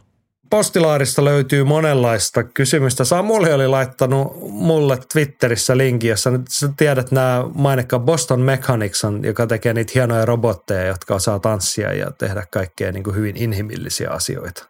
Vähän Kyllä. pelottavallakin tarkkuudella. Niin siinä oli sellainen video, jossa näytti Boston Mechanicsin robotilta, joka näytti siltä, että se tulee ja tappelee ja lyö yliolan koukkuja ja potkii ja muuta, mutta se oli ilmeisesti feikki lopulta se video, mutta Samulilla ihan rea- relevantti kysymys sen pohjalta, että milloin nähdään ensimmäinen ihminen vastaan robotti vapaattelumatsi. Hmm. Onko se aika kohta jo käsillä, Jaakko? Kyllä se varmaan on. Mä ainakin vaan ottaisin virrat pois siitä robotista, ei se ole sen kumman, kummempaa. niin. Tota, mä en tiedä milloin se on käsillä, mutta mun eka reaktio, että toi pitäisi ehdottomasti olla Suomessa. Me ollaan korkean teknologian maa ja me ollaan pieni kamppailu, mutta kerrankin olisi niin kuin yli lajirajojen kiinnostusta, kun saataisiin joku suomalainen painia vastaan joku hirmu iskiä robotti ja katsottaisiin miten käy. Mm. Joo, Ei se ehkä urheiluna olisi kiinnostavaa, mutta se olisi tapahtumana, tapahtumana kiinnostavaa. Niin. mutta on toi oikeasti Se aika mielenkiintoinen ajatusleikki. Ja varmaan tohon suuntaan nyt niinku jossain kohtaa jotain tuleekin. En yhtään Joo, ja sitten jossain kohtaa me päästään aivovammoista eroon, kun korvataan ihmiset roboteilla, ne voi tapella. Siis onhan näitä Robot Wars, eikö se ole semmoinen TV-ohjelma? On, on, se on ihan sika hyvä. En ole kyllä vähän aikaa nähnyt, mutta ne on kyllä hienoja. Ei, ei se Jaakko oikeasti ole sika hyvä. On Onhan, vähän ihan semmoinen- siis huippuu. Jaha. Okei, okei. Kauko-ohjattavat robotit tappelee. Mit, mit, mitä, mikä voi olla parempaa? Mm. Mutta tästä siis ihan vinkkiä sinne kotimaisille promootioille, että robottivapaattelu, se on se, mitä me haluamme nähdä ja odotamme. Sitten mennäänkö isompiin ja vakavampiin asioihin? Joo, Pitkäsen Jarkko kirjoittaa tällaista, että tilanne taitaa olla se, että kaikki suuret olympiakamppailulajit sallivat venäläisten ja valkovenäläisten osallistumisen. Judon KV-liitto IF sallii edellä mainittujen maiden urheilijoiden osallistua neutraalina urheilijoina. Siitäkin huolimatta, että iso osa on Zetteskoan urheilijoita. Zetteskoa on siis Venäjän armeijan urheiluseura, mm. jos et tiennyt tätä. Öö, Jarkko jatkaa, että judon MM-kisat kruunaa se, että ne järjestetään Katarissa. Taitaa vain olla niin, että pienet lajit, jotka eivät itse kykene generoimaan rahaa, ovat alttiita vaikuttamisella. Rahalla saa ja hevosella pääsee. Olisi reilumpaa sanoa suoraan, että ei arvoista niin väliä, koska rahaa. Se on kuule Jarkko ja muut silleen, että arvot ne on vaan tiellä, kun ruvetaan bisnestä tekemään. Mm. Se niin mee. On. Samuli oli tähän samaan kiinnittänyt huomiota tässä, että judo MM-kisat puhuttaa. Siitä oli Hesarissa jo juttu, että hommahan menee silleen kivasti, kun päästetään venäläiset ja ukrainalaiset ottelemaan, niin ei kun venäläiset ja valkovenäläiset ottelemaan, niin ukrainalaiset oli sitten päättänyt vetäytyä kisoista, että ei tämä nyt oikein niin kuin, ole hyvä. Mutta itse asiassa, tiedä, sä et ole ehkä huomannut tuossa meidän puhellessamme Kyllä mä Jarkko oli huomasin, tähän mulla on asiaan palannut ja tote, että IF yrittää vähän paikkailla tilannetta, kun se evää kahdeksan venäläisen judokan osallistumisen mm -kisoihin. Nyt on sitten ihan sattumalta ruvettu tekemään background checkia tässä jälkikäteen, Mm. kun on ilmoittanut, että pistetty on kahdeksan venäläisottelijaa jäävätty kisoista, että kun heillä sat- sattuu olemaan jotain siteitä nyt tuohon käynnissä oleva sota, eli he on niitä ZSKAn urheilijoita. Todennäköisesti, Todennäköisesti osa heistä on vähintään ollut niin kuin armeijan leivissä, ehkä jopa rintamalla tuossa jossain kohtaa. Mutta Tuskin ne rintamalla on, mutta, mutta siis ne edustaa sitten kuitenkin Venäjän armeijaa. mm, armeijan urheiluseuraa. Sehän riittää. Joo, mutta tosiaan ukrainalaiset oli päättänyt vetäytyä kisoista. Saa nähdä muutoksia, mutta et, paskaahan toi nyt on. Niin ja sitten toihan Venäjälle suora arvovalta voitto. Mm. No just näin. Et, et siitähän tässä on niinku kyse, että miten pitkälle me annetaan näitä tietoja. Ei tässä oikeasti, ei ole niinku millään tapaa kyse venäläisten urheilijoiden ihmisoikeuksista. Tai ei saisi olla. Eikä tässä ole millään tapaa, niin kuin anteeksi nyt vaan kyse siitä, että menettääkö suomalaiset kamppailijat jotain kilpailumahdollisuuksia lyhyen uransa aikana, että jos ne nyt jättää. Että nyt on kyse siitä, että toi homma pitää laittaa poikki urheilu joko kantaa vastuunsa siinä sopassa tai sitten me todetaan niin kuin Jarkko, että ei niillä arvoilla niin väliä ole. Että jos se Venäjä, Venäjän asema ja se raha, mitä siihen liittyy, niin jos se on tärkeämpää, niin sitten se on. Niin ka- kaikki, on, kaikki on kiinni vallasta ja rahasta, ei mistään muusta. Hmm. Joo. Ja pulis. Voimme mennä eteenpäin. Ei tätä asiaa tarvi jauhaa nyt tällä kertaa sen enempää. Tammisen Timo kysyy, että tuleeko Pokbillistä ensimmäinen suomalainen pystyottelija, joka saa sopparin One Championship-organisaation. Pokin nyrkkeily on parantunut huomattavasti Ausseissa treenatessa uskonkin, että tämä on se juttu, minkä takia Pokki nousee seuraavalle tasolle. Siis tiesin, että Pokki on ollut Taimaassa reenailemassa muuta. Mikä tämä Aussi-juttu nyt olikaan? No, mä en tietenkään ihan tarkalleen tiedä, että miten se menee, mutta kuitenkin tyyliin näin, että Pokhan oli mukana tai on mukana tämmöisessä jossain reality tai nyrkkeily hömpässä, tai ei se mitään hömppää, vaan ihan oikeita ottelemista. Ja, ja tota, sitä kuvattiin sitten, oliko Malesiassa ja Australiassa, se oli siellä John Wayne Paarinkin salilla reenaamassa. Mut, mutta tota, jos siellä nyt ollaan oltu pari viikkoa ja valtaosa ajasta Taimaassa, niin en tiedä, että kuinka paljon se nyt oikeasti nyrkkeilytaitoa kehittää. Ja sitten jos ajatellaan, että vaikka John Wayne Parr on ollut, niin ei hän kyllä mikään nyrkkeilijä siellä ole ollut. Et edustanut kyllä hyvin vahvasti semmoista klassista jäykkää tainyrkkeilylyömistä. Mutta toki toi, että hän on ollut tuolla ulkomaan tai saanut käyttää kaiken aikansa ja energiansa reenaa huippuottelijoiden, missä ikinä nyt sitten ollaankaan, Malesiassa, Australiassa, Taimaassa, kierretään ja otellaan ja reenataan, niin kaikkihan sitä vie eteenpäin. Mutta en mä näe nyt niinku Australiaa ja nyrkkeilyä niinku suoranaisena yhtenä ratkaisuna. Mutta ehdottomasti kyllä tykkään siitä, mitä Pok tekee. Kyllä. No mites toi Timon kysymys, että onko Pokpil ensimmäinen suomalainen pystyottelija Oneissa? Siellähän Toni Tauro ja Aleksi Toivonen ovat vapaaottelijoina toki käyneet. Niin, no siis eikö se on nyt näin, että kun hän voittaa sen turnauksen nyt ensi viikolla vai seuraavalla ja voittaja saa One, One Championship sopparin, niin varmasti on sitten eka. Ja nythän närkkää kuitenkin joka viikonloppu perjantaina sen lumpinille niitä tapahtumia, niin se on lähtökohtaisesti vain ajan kysymys, että milloin, milloin joku siellä ottelee. Et toivon mukaan se on nyt poke mahdollisimman pian. Joo, kyllä meillä on kova luotto, että jos se nyt on yhdestä matsista kiinni, niin se matsi hoituu. Näin mä oon ymmärtänyt. Että mm. Eikö se nyt ollut suht suora juttu, että kun sen seuraavan voitat, niin No ainakin periaatteessa näin, mutta, mutta kamppailun maailma niin ei koskaan jätä yllättämättä. Joo, mutta Timo, olemme siis sitä mieltä, että pokki on se seuraava. Kyllä. Joo, sitten kornereiden aika. Ja nyt onkin hieno korneri. Nyt on musakorneri pitkästä pitkästä aikaa. Ja Mikael Mäenpää meille sinne tehnyt kontribuution ja tarkoittaa sitä, että meillä on top kolme lista. Näitä mä oon kaivannut. Tämmöisiä ihan niin kuin out of the blue, eli kirkkaalta taivaalta ilmestyy top kolme listaa meillä ilman sen painavampaa syytä. Niin tämä onhan tämä painava syy. No kyllä, mutta onhan tässä syy, koska Mikael toteaa, että joitakin viikkoa sitten mainitsitte Bob Dylanin Hurricane-biisin, josta tulikin mieleeni laatia oma näkemys. Top kolme nyrkkelijöistä tehdyistä biiseistä. Oletko valmis? Olen. Ja nämä on siis nyt oikeista nyrkkeilijöistä kertovat biisit. Kolmantena Mark Knopflerin Song for Sonny Liston. Knopfler tulkitsee nyrkkeilyn raskaan sarjan maailmanmestarin vaiheita tässä erinomaisessa biisissä. Listonin elämästähän on myös tehty elokuva Phantom Punch, joka saa nimensä kuuluisesta ottelusta Muhammed Alin kanssa. Joo. Mm. Mark Knopfler on, mut, on, on, on, kuullut monesti. Kuuntele Mark Knopfleria, jos se nyt ihan päivittäin, niin sää, erittäin säännöllisesti. Se so, sopii kyllä jotenkin sun setämies imagoa, että sä kuuntelet Mark Mitäs, niin kuunteleeko sä vaan Mark Knopfleria vai kuunteleeko myös Dire Straitsia? Molempia, molempia.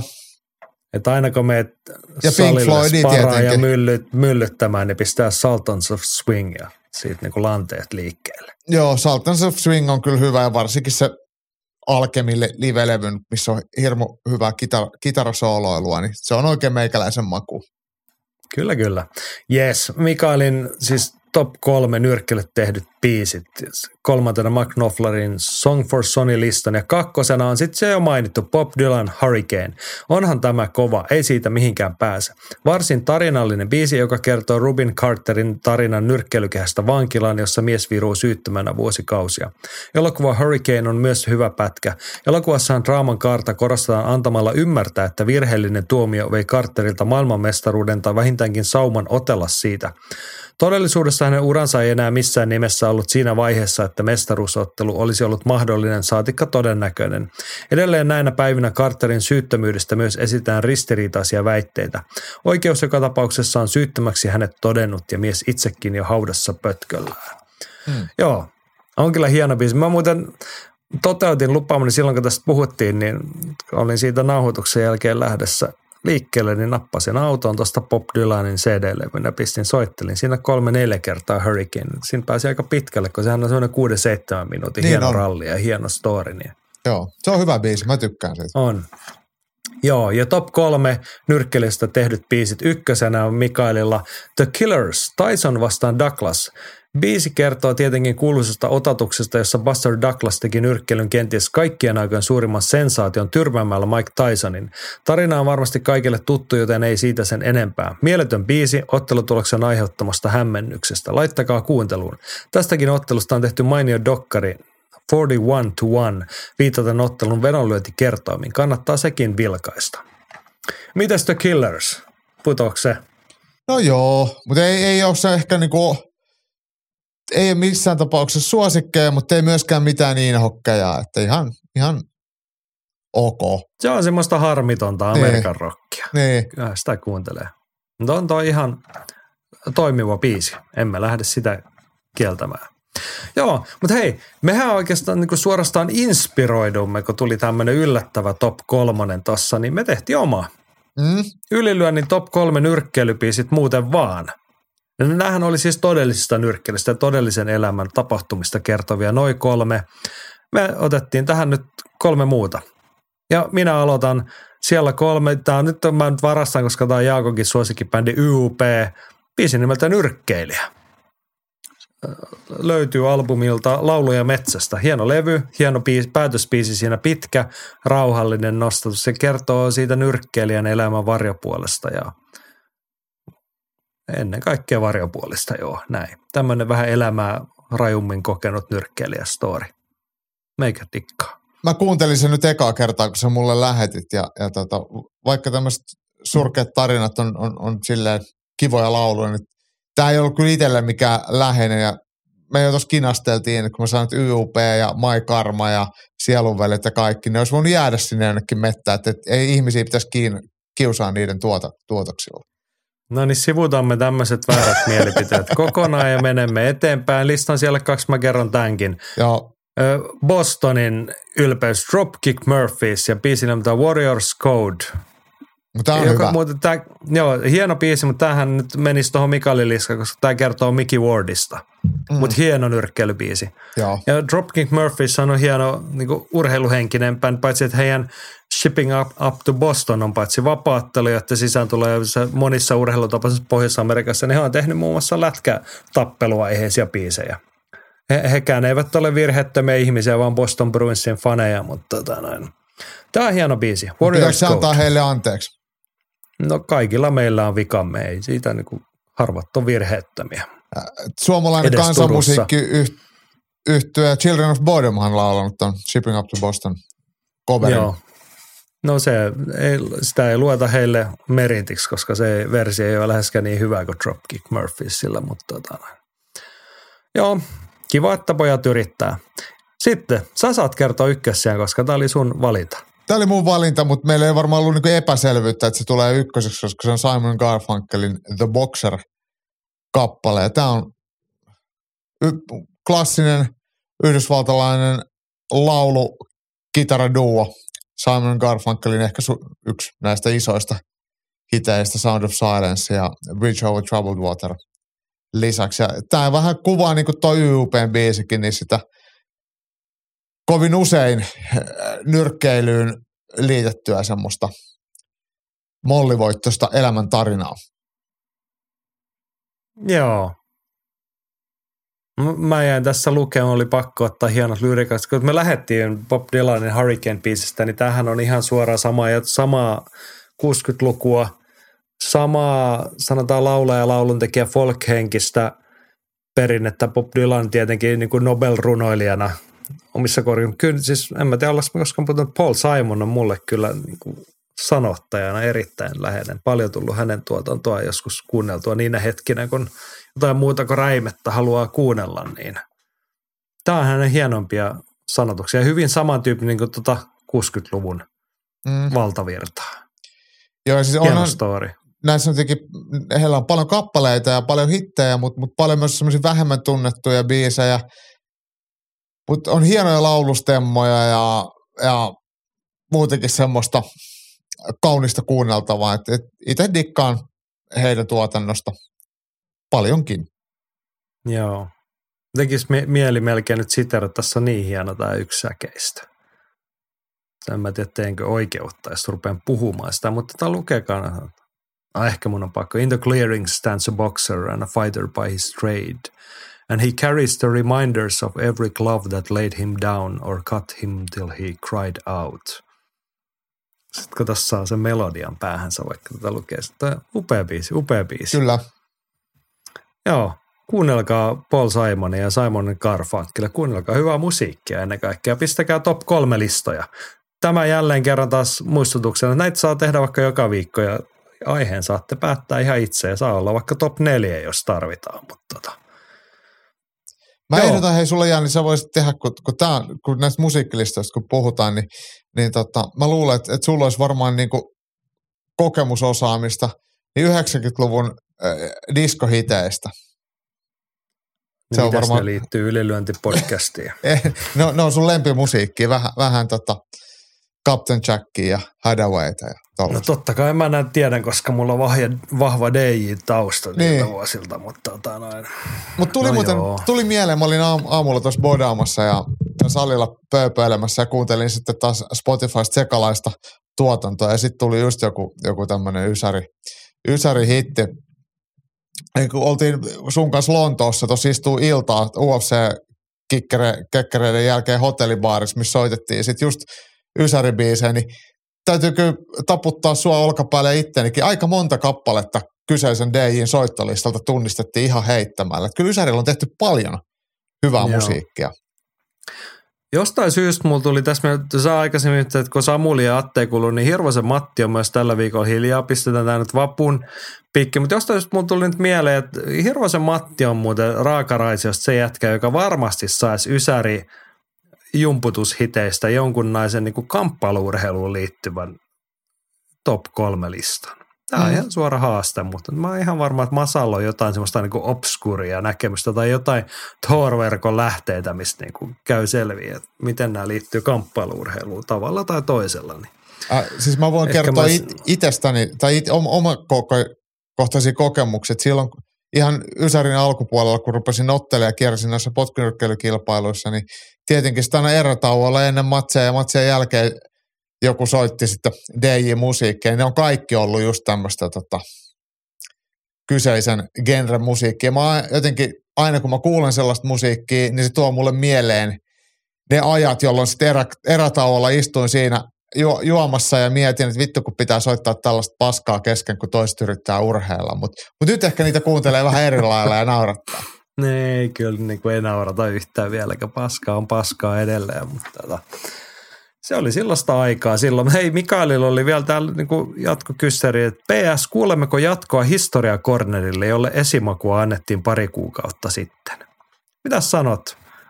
Pitäisikö meidän tehdä historiaa? Joo. Mielellään. Tähän taisi helpompaa, jos te heittäisitte täkyä. Tai niin kuin, sehän lähti niin kuin jostain vanhasta lehtileikkeestä ja kuuluisasta matsista. Ja silleen, mutta tämmöisiä nostoja olisi Eikö siihen meinasin... se hardcore history juttu oli just se? Ei, se ei ollut, tämä oli se, niin kuin, tämä oli se The Longest Match – juttu. Oh. Muistatko, oli se, että kun ihmisiä oli kuollut sen niin nörkkeilymatsin aikana. Oli semmoinen vanha Joo. STT-uutinen jostain Joo. sadan vuoden takaa. Mutta näitähän niitä eikä tarvitse olla sadan vuoden takaa, mutta mielellään tehtäisiin ja perehdyttäisiin, mutta tämmöisiä käsikirjoitusvaiheessa ei niin kuin helposti tule mieleen. Mä meinasin heittää tähän näin, heittää sulle kyssäri, mutta tuossa kun mä jo paljastin tai muistutin sua siitä Rocky Marciano-kirjasta, niin siinähän on hauska story. Tiesitkö, että Rocky Marciano ennen ammattilaisuransa, hän oli sotamiehenä toisessa maailmansodassa. En tiennyt.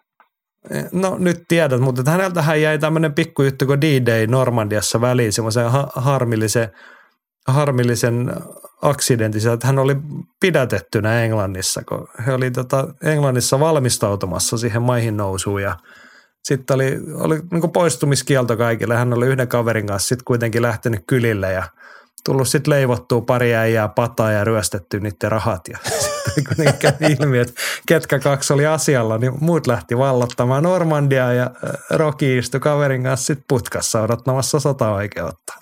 No niin. No niin, mutta se voi olla, että se säästi hengen. No niin, voi olla, että olisimme niin kuin jonkinlaista tarinaa köyhempiä. Hänhän oli siis sotilastyypiltä, hän oli tämmöinen, onko ne nyt sitten pioneereja, mutta että ketä niin kuin oli rakentamassa niitä siltoja ja muuta ja tämän tyyppistä juttua. Että siellä olisi varmaan niin kuin kaikkein pahimmissa paikoissa sitten Normandiassa yritetty raivata tietä muille. Että. Joo. Joo, mutta hei, annetaan tämmöisenä epämääräisenä lupauksena, että ensi viikolla on semmoinen laveahko historiakorneri. Eikö vaan? On. Pakko tietää jo Kyllä. vähän, mistä puhutaan vaikka. Kyllä. Niin kuin, mutta tota, ensi viikolla on siis kolmas sadas ylilöintipodcast. Se on tietenkin historiallista itsessään, mutta et siinä on semmoinen aika vahva historiaelementti. Mä heitän tässä nyt jo täkyyn. Jos sinä haluat tehdä kontribuutio, kolmas sadas – ylilöintipodcast, niin se voi olla ylilyönnin historiaa 300 jaksoa, että voit tehdä siihen liittyen, tai voit heittää historiakornerin täkyä, tai saat, saa olla häpeilemättömän nostalginen suomalaisen tai minkä tahansa kamppailuurheilun takia tai niin kuin, a, tiimoilta. Ja heittää semmoisia aiheita. Mä joka viikko mä heitän niitä ajankohtaisaiheita täkyihin ja pyydän puheaiheita, mutta tota, ei tarvitse miettiä ensi viikkoa sillä tavalla. Varmaan jotain ajankohtaisaihettakin on puhuttavaksi, mutta lupaan, että ny, nyt on jo niin kuin pankissa semmoista puhetta, että päästään kyllä hi- historiaan käsiksi. Ja uskallan luvata, että se ehkä jopa kelpaa. Toivottavasti, koska itse olen siitä vastuussa. Joo. Tai syyllinen. No syyllinen vahvasti siihen, mitä ensi viikolla tulette kuulemaan, mutta lämpimästi kehotan pysymään taajuudella. Ylilönti 300 ensi viikolla. Tätä 299 jaksoa on vielä jäljellä. Vaatehuoneen Simon sanoi, eikä tässä vielä kaikki. Mä sanon, mä sanon nopeasti vielä ennen kuin mennään tuohon vi- vikaan aiheeseen, kun meillä oli näitä ää, kornereista, kun puhutaan, niin kun meidän tekniikkakornerihan jäi nyt vähän niin kuin välistä, kun ei ollut kysymyksiä, mutta me ollaan tuotettu tekniikkakorneriin sisältöä ylilyönti Studion YouTube-kanavalle, missä löytyy kaikille kiinnostuneille vapaaottelu käsien teippaus, eli tämmöinen kisatyylinen teippaus, mikä täyttää sitten kaikki kansainväliset säännökset. Eli jos semmoinen aihe kiinnostaa, että miten kädet laitetaan lyöntikuntoon ennen matsia, niin siihen on tehty ihan tutoriaali, eli se kannattaa käydä sieltä katsomassa. Pidetään sitä tämän viikon kamppailu, ää, mikä se, kamppailukornerina. Tekniikkakornerina. Tekniikkakornerina. Joo, ja hei, vaikka tuossa kamppailija, niin suosittelen toi niin kiinnostavaa se, että niin kuin ymmärrätte ja niin näette ihan kirjan, mitä se tarkoittaa, kun ne kädet teipataan ja pehmustetaan rystyset. Että mitä siellä vapaatteluhanskan alla on, niin kannattaa katsoa ihan siltä kantilta. No niin, mutta tämän 299 ylilyönti podcast-jakson huipennukseksi on tietenkin Leffa Corner ja Viime viikolla on meidän alkuvuodesta alkanut Leffakornin haastekierros saavutti 15 rajapyykiä. Nyt mennään komeasti yli. Samuli haasto Katja Virosen ja Katjahan tarttu saman tien tähän haasteeseen. Ja pitkähkö, ei, palaute, vaan haaste vastaus. Mutta mä en kauheasti tätä lyhentänyt sen takia, että tässä niin Katja tulee kertoneeksi vähän niin kuin oman elämäntarinansa tässä samalla, niin kuunnelkaapa tarkkaan. Katja Vironen kertoo näin, kiitos leffahaasteesta. Kevät on saapumassa tänne Pohjas-Savon perähikiellekin, sillä lumipeitteen syvyys on enää 20 senttimetriä, mutta järvi sentään on vielä jäässä tätä kirjoittaessani. Tuon leffahaasteeseen kahden eri elokuvasarjan esikoisleffat, jotka varmaan on jo mainittu. Onneksi katselukokemukset ovat subjektiivisia, joten ei liene haasteelle haitaksi ihmetellä samoja elokuvia uudelleen. Synnyin 70-luvulla ja meidän perheessä ei pahemmin telkkaria katsottu. Koulukaverin luona onnistuin kuitenkin näkemään Karate Kidin. Se teki suuren vaikutuksen ja niin kuin kaikki muutkin tuon ajan lapset, myös minä halusin tietysti aloittaa karateharrastuksen. Julkista liikennettä ei ollut ja lähinkin kaupunki oli liian kaukana polkupyöräilijälle. Vanhemmat eivät ehtineet kuskata ja vastustivat muutenkin, koska karate ja kaikki muukin kamppailuurheilu on sellaista väkivaltaa. Karatekit päissäni potkin sitten pihakoivua päivittäin. Joka päivä yritin saada tossun nousemaan korkeammalle. Eräänä päivänä sitten kaaduin perseelleni koivun juurakkoon. Käveleminen ja istuminen olivat seuraavat viikot sellaista tuskaa, että totesin karatekidin olevan paskaharrastus. Myöhemmin kun teini-ikäisenä aloin perjantai-iltaisin kulkea liftaamalla kaupunkiin, nyt jo edesmennyt isäni teroitti minulle puukon ja naulaja taskuun. Käski puhkoa silmät ja tappaa heti, jos joku alkaa jotain. Onneksi en neuvoja ja puukkoja tarvinnut, mutta myöhemmin on naurattanut, että olisiko se karate tai judo ollut nuorelle tytölle kuitenkin parempi turva kuin puukko. Vapauttelun katsomisen aloitin kaverin painostamana silloin, kun Ronda Rousey otteli Misha Teittiä vastaan toisen kerran. Aluksi katsoin vain Ronda matsit, mutta pieni huomasin, että oikeastaan koko otteluilta onkin kivaa katsottavaa. Nopeasti Ronda muuttui vain sivujuonteeksi ja vapaattelu itsessään vei kiinnostukseni aivan täysin. Itse säilyin ilman kamppailuharrastusta lopulta niinkin pitkälle kuin 37-vuotiaaksi, jolloin aloitin BJJin. Hyppäsin suoraan syvään päätyyn, eli aloitin sparraamalla kaverin kanssa iltaisin Malmin palloiluhallin alakerrassa. Ostin oman giin ja menin BJJ-alkeiskurssille Lohjan kamppailukeskukselle vasta puoli vuotta myöhemmin. Ja siitä päästäänkin sujuvasti toiseen leffaan, nimittäin John Wick. Sarjan ensimmäinen osa oli silloin uusi juttu. Se oli myös ensimmäinen leffa, jonka näin aivan uusin kamppailijan silmin. Siksi se varmaan teki Wikinin suuren vaikutuksen. Syy oli tietenkin se BJJ. Olen aina tykännyt eniten toimintaa ja sote-elokuvista, mutta ne ovat kuitenkin olleet vain sellaista geneeristä kuvasta, että no nyt ne tappelee ja nyt toi toinen putosi. Sitten päivänä e- eräänä olin muuttunut kamppailijaksi ja näin John Wickin. Tappelukohtaukset on taidokkaasti luotuja ja niissä näkyy pitkiä liikesarjoja ja kokonaisuuksia, jotka tehdään oikeasti kokonaisuutena. Kohtaukset toteutetaan siinä hetkessä eikä vasta editointipöydällä. Seassa on paljon jujutsuja ja perustekniikoita, jotka saivat minut kiemurtelemaan tuolillani jännityksestä. Se oli jotain se. Mm, melkein, melkein 40-vuotiaana. Aseiden käyttö lähtee John Wickissä hyvällä tavalla aivan lapasesta. Mitä tahansa esinettä tai asiaa voidaan keksileesti käyttää asena, siis jopa esim. hevosta, joka usutetaan potkaisemaan vihulaista. Kaikki tämä tapahtuu visuaalisesti näyttävissä ja mielenkiintoisessa ympäristössä, joten ota luja ote sohvan käsinoista, äläkä tukkehdu popcorniin. Itse aion katsoa uudelleen koko John Wick-sarjan järjestyksessä tämän leffahaasteen innoittamana. Ja sitten Katja jatkaa vielä, että vapaattelun peruskurssin kävi 40-vuotiaana Espoon kehähailla. Kyllä vapaattelu sopii penkkiurheilun lisäksi myös harrastukseksi, vaikka olisi vähän ikääkin tai vaikka ei olisi mitään UFC-suunnitelmia. Nyt minä olen muuttanut tänne Susirajalle, ei ole kaupunkia lähimaillakaan, joten aktiivinen kamppailuharrastukseni on vaihtunut koirahiihtoon ja maastoauton rakenteluun. Lisäksi silloin, kun lähimpään kaupungin alettiin rakentaa 5G-yhteyttä, täällä perähikillä lakkasi 4G toimimasta, joten olemme todella pit, kauan pelkän 3G-yhteyden varassa olleet.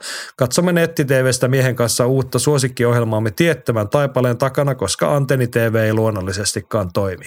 En ole enää katsellut UFC-iltoja, mutta seuraan edelleen aktiivisesti vapaattelun tuloslista ja tietenkin joka kerta kuuntelen ylilyönnin. Näin. Hieno, hieno. Siis mähän rupesin niin. katsoa John Wickia itse. Mä oon nyt kattonut kaksi ekaa. Tuliko siitä nyt just Nelonen, Olisiko nelonen tullut? Mä en ole vielä mut siis päässyt siis, niin tyyliin, Mutta siis onko se vielä leffateattereissakin jopa se nelonen? Mun mielestä oli jossain suoratoistopalvelussa se nelonen. Okei, okay, voi olla tämä. Tai siis kuitenkin tuore tapaus se. Mm. Joo. Mä en miettiä, tämä on siis tosiaan toinen kerta, John Wickista puhutaan. Siis se eka leffahan on oikeasti aika hyvä. Joo. Ja tota, eikö se perustu johonkin peliin muuten? Mä rupesin miettimään, että oliko tämäkin sarjakopohjainen, mutta se oli, John Wick on tietokonepeli, no, eikö se niin, niin, se kai on. Niin se kai tai on. Siis konsolipeli, mä... tai miksi niitä ei. Niin. sanotaan nykyään. Joo, mutta siis se ykkösleffa oli hyvä, mutta sitten mulla on semmoinen olla, että niinku kakkosen kohdalla alkoi mennä maku ja kolmonen oli sitten jo heikko. Nyt tämän niinku nelosen kohdalla ei, ei niinku välttämättä ollut sellaista fiilistä, että tarvisiko katsoa. Joo, mä, mä, mulla ei nyt mitään isoja odotuksia näille jatko, jatko leffoille ollut, mutta hyvinhän on tämmöinen rehellinen, suoraselkäinen elokuva, missä vain jengi tapetaan. niin. Silleen aika yksinkertaista. Niin, Joo, niin. mutta siis mä tykkäsin taas, että olette hei oikeasti ylilöntiperhe taas parantanut mun elämänlaatua. Mä niin kuin joka viikko iloitsen näistä, kun nämä on mennyt tähän suuntaan, että ihmiset kertoo, tässäkin kerrotaan melkein enemmän omasta elämästä kuin John Wickista tai Karate Kidistä. Niin. tota, se oli hieno se esimerkki siitä pihakoivun potkimisesta. Että Joo. Ei, niin ja on. varmasti moni sen ajan lapsi pystyy siihen samaistumaan. Että tota.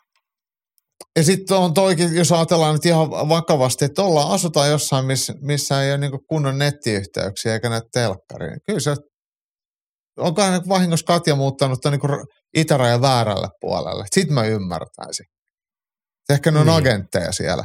Ne, mutta toi on oikeasti niin kuin, siis jos ihan vakavissa puhun, toi, niin kuin Suomessakin toi on osalle ihmisistä ihan realismi. Et ei niin kuin ihan joka paikassa ei sitä valokuitu ole.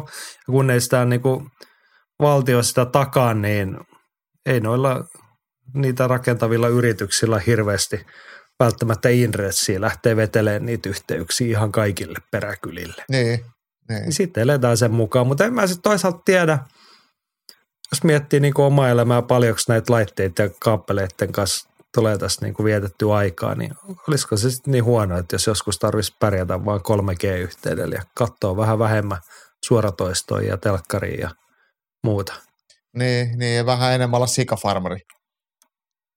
Niin, no en mä siitä tiedä, mutta kyllä mä, niin kuin, en mä sähköstä halua luopua, mutta että kun mulla on tossa le- levysoitin ja paljon hyviä levyjä ja paljon hyviä kirjoja ja muuta, mm. niin ehkä sitä voisi niin kuin päästään niistä laitteista ja siitä elämänrytmistä vähän irtikin. Lisää Terkkuja laitteita. sinne, niin, terkkuja Katjalle sinne susirajalle, että pidä tosta kiinni. Ja tota, voihan sitä vapaa-ottelua reenata siellä sen pihakoivun kanssa sit siellä nykyäänkin. Mm. Tekee vaikka lumiukko, jos sitä lunta vielä on. niin, joo, ja sitten siihen hyppypolvia. Niin. Just näin. Joo, mutta hei, meinas unohtua. Kun leffahaastetta tehdään, niin sitten sitä haastetta pistetään eteenpäin ja lyhykäidyssä siinä pysytään saman sukupuolen parissa. Katja haastaa Minna Krusanderin. Terkkuja Prutskulle. Masan kontribuutiohan me ollaan, ollaanko me jo kuultu se? On se tässä ollut. Voisi kuvitella ainakin. Nyt kun sä sanot, en mä se ole ihan varma, että onko. Mä rupean, eikö joo siis Masa on ollut ihan alussa. Andres mm. silloin esitteli ja haastoi silloin Masan, niin Niinpä. niinpä. Siitähän se on lähtenyt ja sieltä Aivan. mäkin, mulla on tässä kyllä niinku lista, miten ollaan edetty. Niin. Mun nyt ympyrää kierrä, toivottavasti leffahaaste ei siihen lopu, mutta joo, Rutskulle haaste ensi viikolla. Se onkin mielenkiintoista, mitä sieltä tulee. Joo. Ja pulis. Tällainen olisi nyt Ylilänti podcast tässä paketissa. Muistutan vielä, paitsi viikonloppuna ahkerista kamppailua seurattava, niin kattokaa sieltä Ylilöintistudio YouTubesta.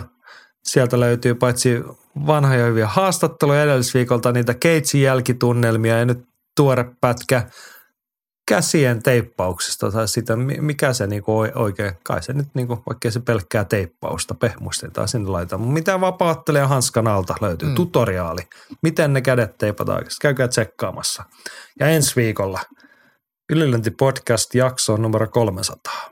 Mua pikkasen jännittää, vaikka mä tiedän mitä on tulossa, mutta tota, ainakin joiltain osin tiedän. Mutta se on ensi viikolla se. Siihen palaamme silloin, ellei taivas putoa niskaamme. Siihen asti pitäkää itsestänne ja toisistanne huolta ja voikaa hyvin.